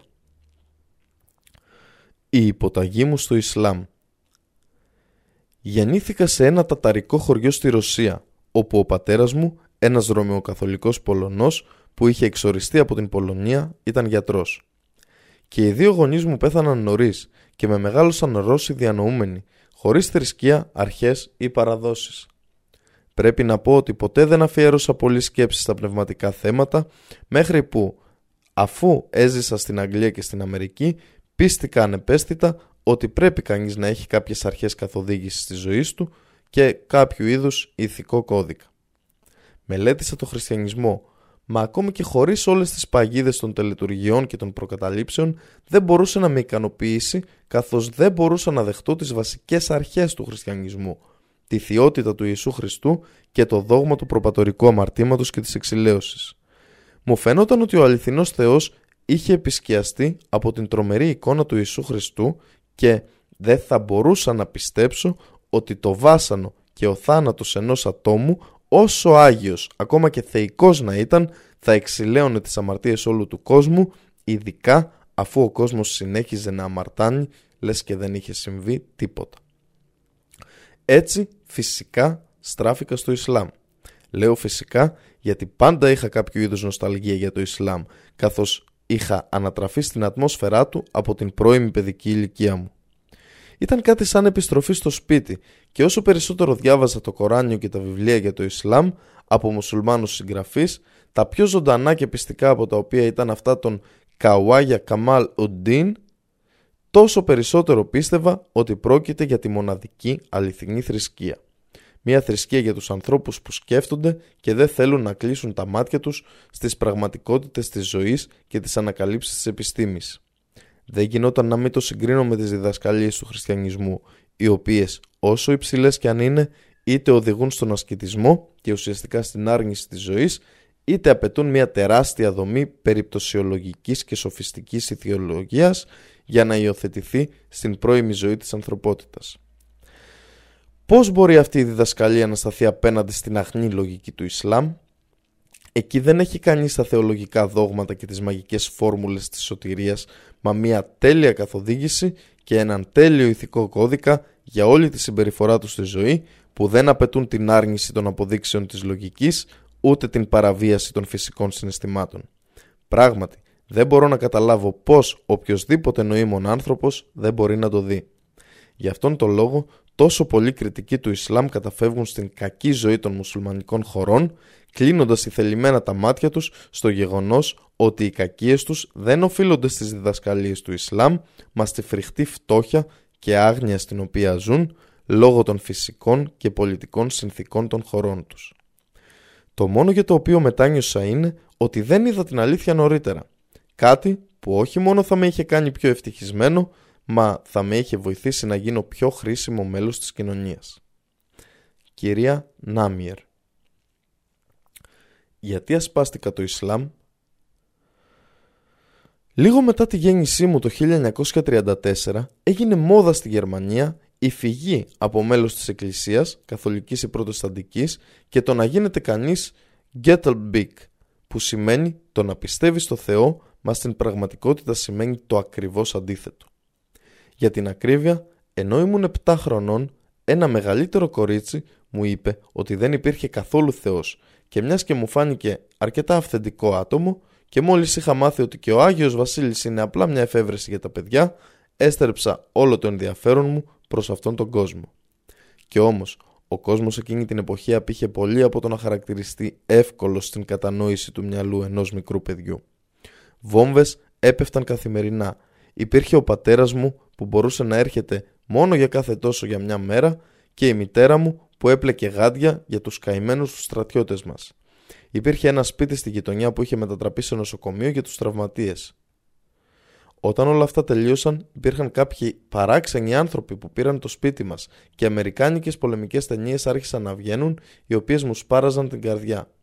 Δεν μπορούσα να κρίνω ποιος είχε δίκιο και ποιος έσφαλε, και όλα μου φαίνονταν σκληρά και χωρίς νόημα. Υπήρχαν χιλιάδες γιατί, στα οποία κανείς δεν μπορούσε να δώσει ικανοποιητική απάντηση. Άρχιζα να ψάχνω το Θεό και όμως όσο σκληρά και αν προσπαθούσα δεν μπορούσα να τον βρω στον καθολικισμό ή στον προτεσταντισμό ούτε στους μάρτυρες του Ιεχωβά. Ο δρόμος προς την προσέγγιση του Θεού σε αυτές τις θρησκείες ήταν κλειστός για μένα. Λόγω του γεγονότος ότι όλες τους είχαν δόγματα στα οποία μου ήταν αδύνατο να πιστέψω και εντολές για να ακολουθήσω οι οποίες μου φαινόταν ανεφάρμοστες. Και πώς θα μπορούσα να αποδεχτώ μια πίστη στην οποία ήξερα από την αρχή ότι θα βασανιζόμουν από την αυτοκατηγορία της ατέλειάς μου; Αποτελεί θαύμα για μένα ότι από όλα τα κορίτσια εγώ γνώρισα έναν νεαρό Ευρωπαίο που είχε ασπαστεί το Ισλάμ 7 χρόνια πριν. Την πρώτη φορά που συναντηθήκαμε ρώτησα για τη θρησκεία του και όταν έμαθα ότι ήταν το Ισλάμ του ζήτησα να μου πει περισσότερα γι' αυτό. Ήμουν πολύ σκεπτικιστική εκείνον τον καιρό λόγω της απογοήτευσης που είχα βιώσει από τις άλλες θρησκείες και όμως μόλις μου εξήγησε τη σημασία της λέξης μουσουλμάνος, δηλαδή κάποιος που ελεύθερα παραδίδεται στις εντολές του Θεού, κάτι άρχισε να ξυπνά μέσα μου. Έπειτα συνέχισε εξηγώντας μου ότι όλοι οι άνθρωποι, τα ζώα, τα φυτά και όλα τα άλλα σε αυτό το σύμπαν είναι ήδη μουσουλμάνοι υποχρεωτικά, καθώς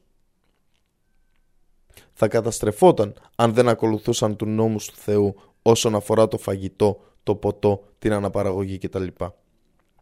Ο άνθρωπος μόνο, έτσι είπε, είναι σε θέση να ασπαστεί το Ισλάμ και πνευματικά, εκτός από την ηλική σφαίρα όπου πρακτικά δεν έχει επιλογή, μα πρέπει να ακολουθήσει τις έμφυτες ορμές του. Ήταν η εκπληκτική λογική, κοινή λογική σε όλες τις Ισλαμικές διδασκαλίες που με προσέλκυσε τόσο πολύ στα πρώτα θεμελιώδη δόγματα για τα οποία είχα μάθει, καθώς επίσης και στα βιβλία που διάβασα τα ακόλουθα χρόνια, όσο φτωχή και αν είναι η μητρική μου γλώσσα, τα γερμανικά, σε αμερόληπτη Ισλαμική φιλολογία. Εκτός από τη βοήθεια που μου προσέφερε, ο νεαρός μουσουλμάνος είναι τώρα ο σύζυγός μου, ο οποίος ποτέ δεν κουράστηκε να μου εξηγεί πράγματα και να απαντά σε όλες μου τις ερωτήσεις. Το βιβλίο του Μοχάμαντ Άσαντ, «Ο δρόμος προς τη Μέκα», με έκανε να καταλάβω το βαθύ νόημα που βρίσκεται πίσω από όλες τις Ισλαμικές εντολές και έτσι με βοήθησε περισσότερο στο δρόμο μου προς το να γίνω μουσουλμάνα. Φάτιμα Χίρεν, Δυτική Γερμανία Πώς ήρθα στο Ισλάμ; Η κυρία Φάτιμα Μικ Ντέβινσον είναι Υπουργός Κοινωνικής Ανάπτυξης και Τοπικής Διακυβέρνησης στη Δημοκρατία Τρινιντάντ και Τομπάγκο. Σε μια συνέντευξη που έδωσε στο γνωστό αραβικό περιοδικό Minbar Al Islam του Καΐρου, η κυρία Φάτιμα Ντίκ Ντέβινσον, πρώην κυρία Μόντελ Ντοναφάμικ Ντέιβιντσον, μίλησε για την αρχή της επαφής της με το Ισλάμ και για το πώς κατέληξε στο να γίνει μουσουλμάνα. Είπε αρνούμε εντελώς την ιδέα ότι ασπάστηκα το Ισλάμ το 1975 όταν αποκήρυξα το χριστιανισμό. Στην πραγματικότητα δεν μπορώ να καταλάβω και να εξηγήσω τι συνέβαινε με μένα. Ας πάμε πίσω στην 9η Μαρτίου 1950 την ημέρα που είχε καθοριστεί για μένα να εισέλθω στο χριστιανικό μοναστήρι. Όταν ξύπνησα το πρωί εκείνης της ημέρας, ένιωσα ότι η φωνή Αλάχου Ακμπαρ, Αλάχου Ακμπαρ φώναζε στα αυτιά μου και συγκλώνιζε ολόκληρο τον εσωτερικό μου κόσμο. Ιδού, είχα επιστρέψει στο Ισλάμ. Δεν ήξερα τι ήταν αυτό, μα αρνήθηκα να πάω στο μοναστήρι. Μετά από αυτό πέρασα πολλά χρόνια αναζητώντας την καθοδήγηση του Αλλά μέχρι που επιτέλους βρήκα ένα αντίγραφο της μετάφρασης του Κορανίου. Τότε εναπόθεσα πρόθυμα την πίστη μου σε αυτό. Συναντήθηκα μετά με τον μουσουλμάνο λόγιο Σιντίκ από το Πακιστάν και έναν Ινδό λόγιο τον Σαΐκι Ανσάρι. Έκανα λεπτομερείς συζητήσεις μαζί τους για τη φύση και για αυτά που ένιωθα στην καρδιά μου, τόσο πολύ ώστε αυτοί οι σπουδαίοι λόγοι μου εξήγησαν. Δόξα στον Αλλά, είσαι μουσουλμάνα. Είσαι πια μια μουσουλμάνα κυρία. Διάβασε ό,τι θέλεις, πήγαινε στα τζαμιά και προσευχήσου. Είμαστε έτοιμοι να σε υποδεχτούμε όποτε αισθάνεσαι ότι επιθυμείς να μάθεις για το οτιδήποτε. Το ημάν είναι ευλογία. Αισθάνθηκα χαρούμενη από εκείνη τη μέρα αισθανόμουν ότι η καρδιά μου είχε κατακλειστεί από το ημάν, πίστη, και από την αγάπη και την υψηλή εκτίμηση για τον προφήτη Μοχάμαντ. Αν και η ημερομηνία του επίσημου ασπασμού μου του Ισλάμ είναι κάποια στιγμή το 1975, ήμουν μουσουλμάνα τα τελευταία 33 χρόνια από την ημέρα που είχα ακούσει αυτή τη μυστηριώδη φωνή και αρνήθηκα να πάω στο μοναστήρι. Η καρδιά μου φώναζε «Αλλάχου Ακμπαρ, ο Θεός είναι ο ύψιστος».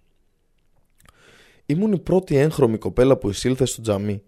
Αυτό ενθάρρυνε πολλές μουσουλμάνες κοπέλες να έρθουν στα τζαμιά για προσευχή, ειδικά στο τζαμί Αντζουμάν Τζαμί Σανατάλ, το οποίο είχε ιδρύσει ο σπουδαίος λόγιος Σαΐκη Ανσάρι στην πόλη Φράνσι στο Τρινιντάντ. Ο σημερινός επικεφαλής του είναι ο Αλχάτ Σαφίκ Μοχάμαντ. Πριν από αυτό, οι κάτοικοι της περιοχής πίστευαν ότι το Ισλάμ είναι η θρησκεία των Ινδιάνων που ακολουθούσαν τόσο πολλές σκιές θρησκευτικών δογμάτων και μονοπατιών.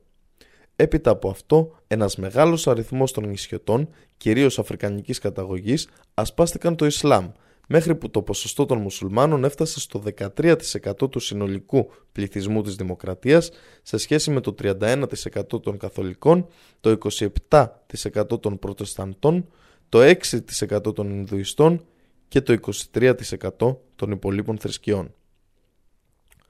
Επιδράσεις στα καθήκοντά της Όσο για την επίδραση του ασπασμού της στο Ισλάμ στο έργο της σε ένα κράτος όπου οι μουσουλμάνοι δεν είναι η πλειοψηφία, είπε «Το Ισλάμ απαιτεί από εμάς επαρκή και ειλικρινή εφαρμογή στην καθημερινότητα, στην εργασία και προσωπικά εφαρμόζω τις διδασκαλίες της πίστης Ισλάμ με ειλικρίνεια.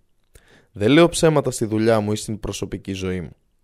Όσο περισσότερο μπορώ και με ισχυρή αντίληψη της καρδιάς αποκηρύσω οτιδήποτε θεωρείται αποθητικό για το Ισλάμ. Όσον αφορά τον αντίκτυπο του ασπασμού μου στο έργο μου, δεν ήταν παρά ευλογία και καλό. Ο πρώην Πρωθυπουργός μας με συμβούλεψε να επισκεφτώ την Αίγυπτο, γιατί είναι η χώρα τους γνωστού Τζαμί Αλ-Άχζαρ και η πηγή του πολιτισμού. Εκείνος μιλούσε πολύ για το Ισλάμ. Όταν ζήτησα από τον τωρινό Πρωθυπουργό να μου δώσει την άδεια να επισκεφτώ την Αίγυπτο σε σχέση με τον ορισμό μου ως Υπουργός Κοινωνικής Ανάπτυξης και Τοπικής Διακυβέρνησης, συμφώνησε και επίσης με συμβούλεψε να επισκεφτώ το Αλάχζαρ και το Ανώτατο Συμβούλιο Ισλαμικών Ζητημάτων για τις δράσεις του οποίου είχαμε ακούσει τόσα πολλά κατά τη διάρκεια των επισκέψεών μας στις Ηνωμένες Πολιτείες Αμερικής και το Ηνωμένο Βασίλειο. Συμμετείχα στις βουλευτικές εκλογές πολλές φορές και με επιτυχία παρά το γεγονός ότι ήμουν μουσουλμάνα. Διετέλεσα Υπουργός Παιδείας και Πολιτισμού και επίσης ήμουν στο Υπουργικό Συμβούλιο παρόλο που είμαι μουσουλμάνα. Θα ήθελα να αναφέρω κάτι σημαντικό. Η δημοκρατία του Τρινιντάντ και τον Πάγκο επιτρέπει τις επίσημες αργίες κατά τις εορτές Eid ul-Fitr και Eid al-Adha. Οι μουσουλμάνοι έχουν την ευκαιρία να γιορτάζουν το μήνα του Ραμαντάν στα σπίτια τους καθώς επίσης και στα τζαμιά. Είπε επιπλέον «Κάνω έκκληση στον Ισλαμικό κόσμο να αλληλοϊποστηρίζεται γιατί η ενότητα είναι δύναμη ειδικά υπό το πέπλο αυτής της άριστης θρησκείας του Ισλάμ που έχει φέρει ισότητα στην ανθρωπότητα και που ρυθμίζει τις σχέσεις και τις συναλλαγές μας. Ο παντοδύναμος Αλλά με έχει καθοδηγήσει στο Ισλάμ και προσεύχομαι σε αυτόν να καθοδηγήσει τους μουσουλμάνους προς την αδελφικότητα και την ειρήνη ώστε να γίνουν στην πραγματικότητα σε αυτήν την εποχή η καλύτερη κοινωνία που έχει αναδείξει η ανθρωπότητα. Κυρία Φάτιμα Μικ Ντέιβιτσον Υπουργός Κοινωνικής Ανάπτυξης και Τοπικής Διακυβέρνησης στη Δημοκρατία Τρινιντάτ και τον Πάγκο.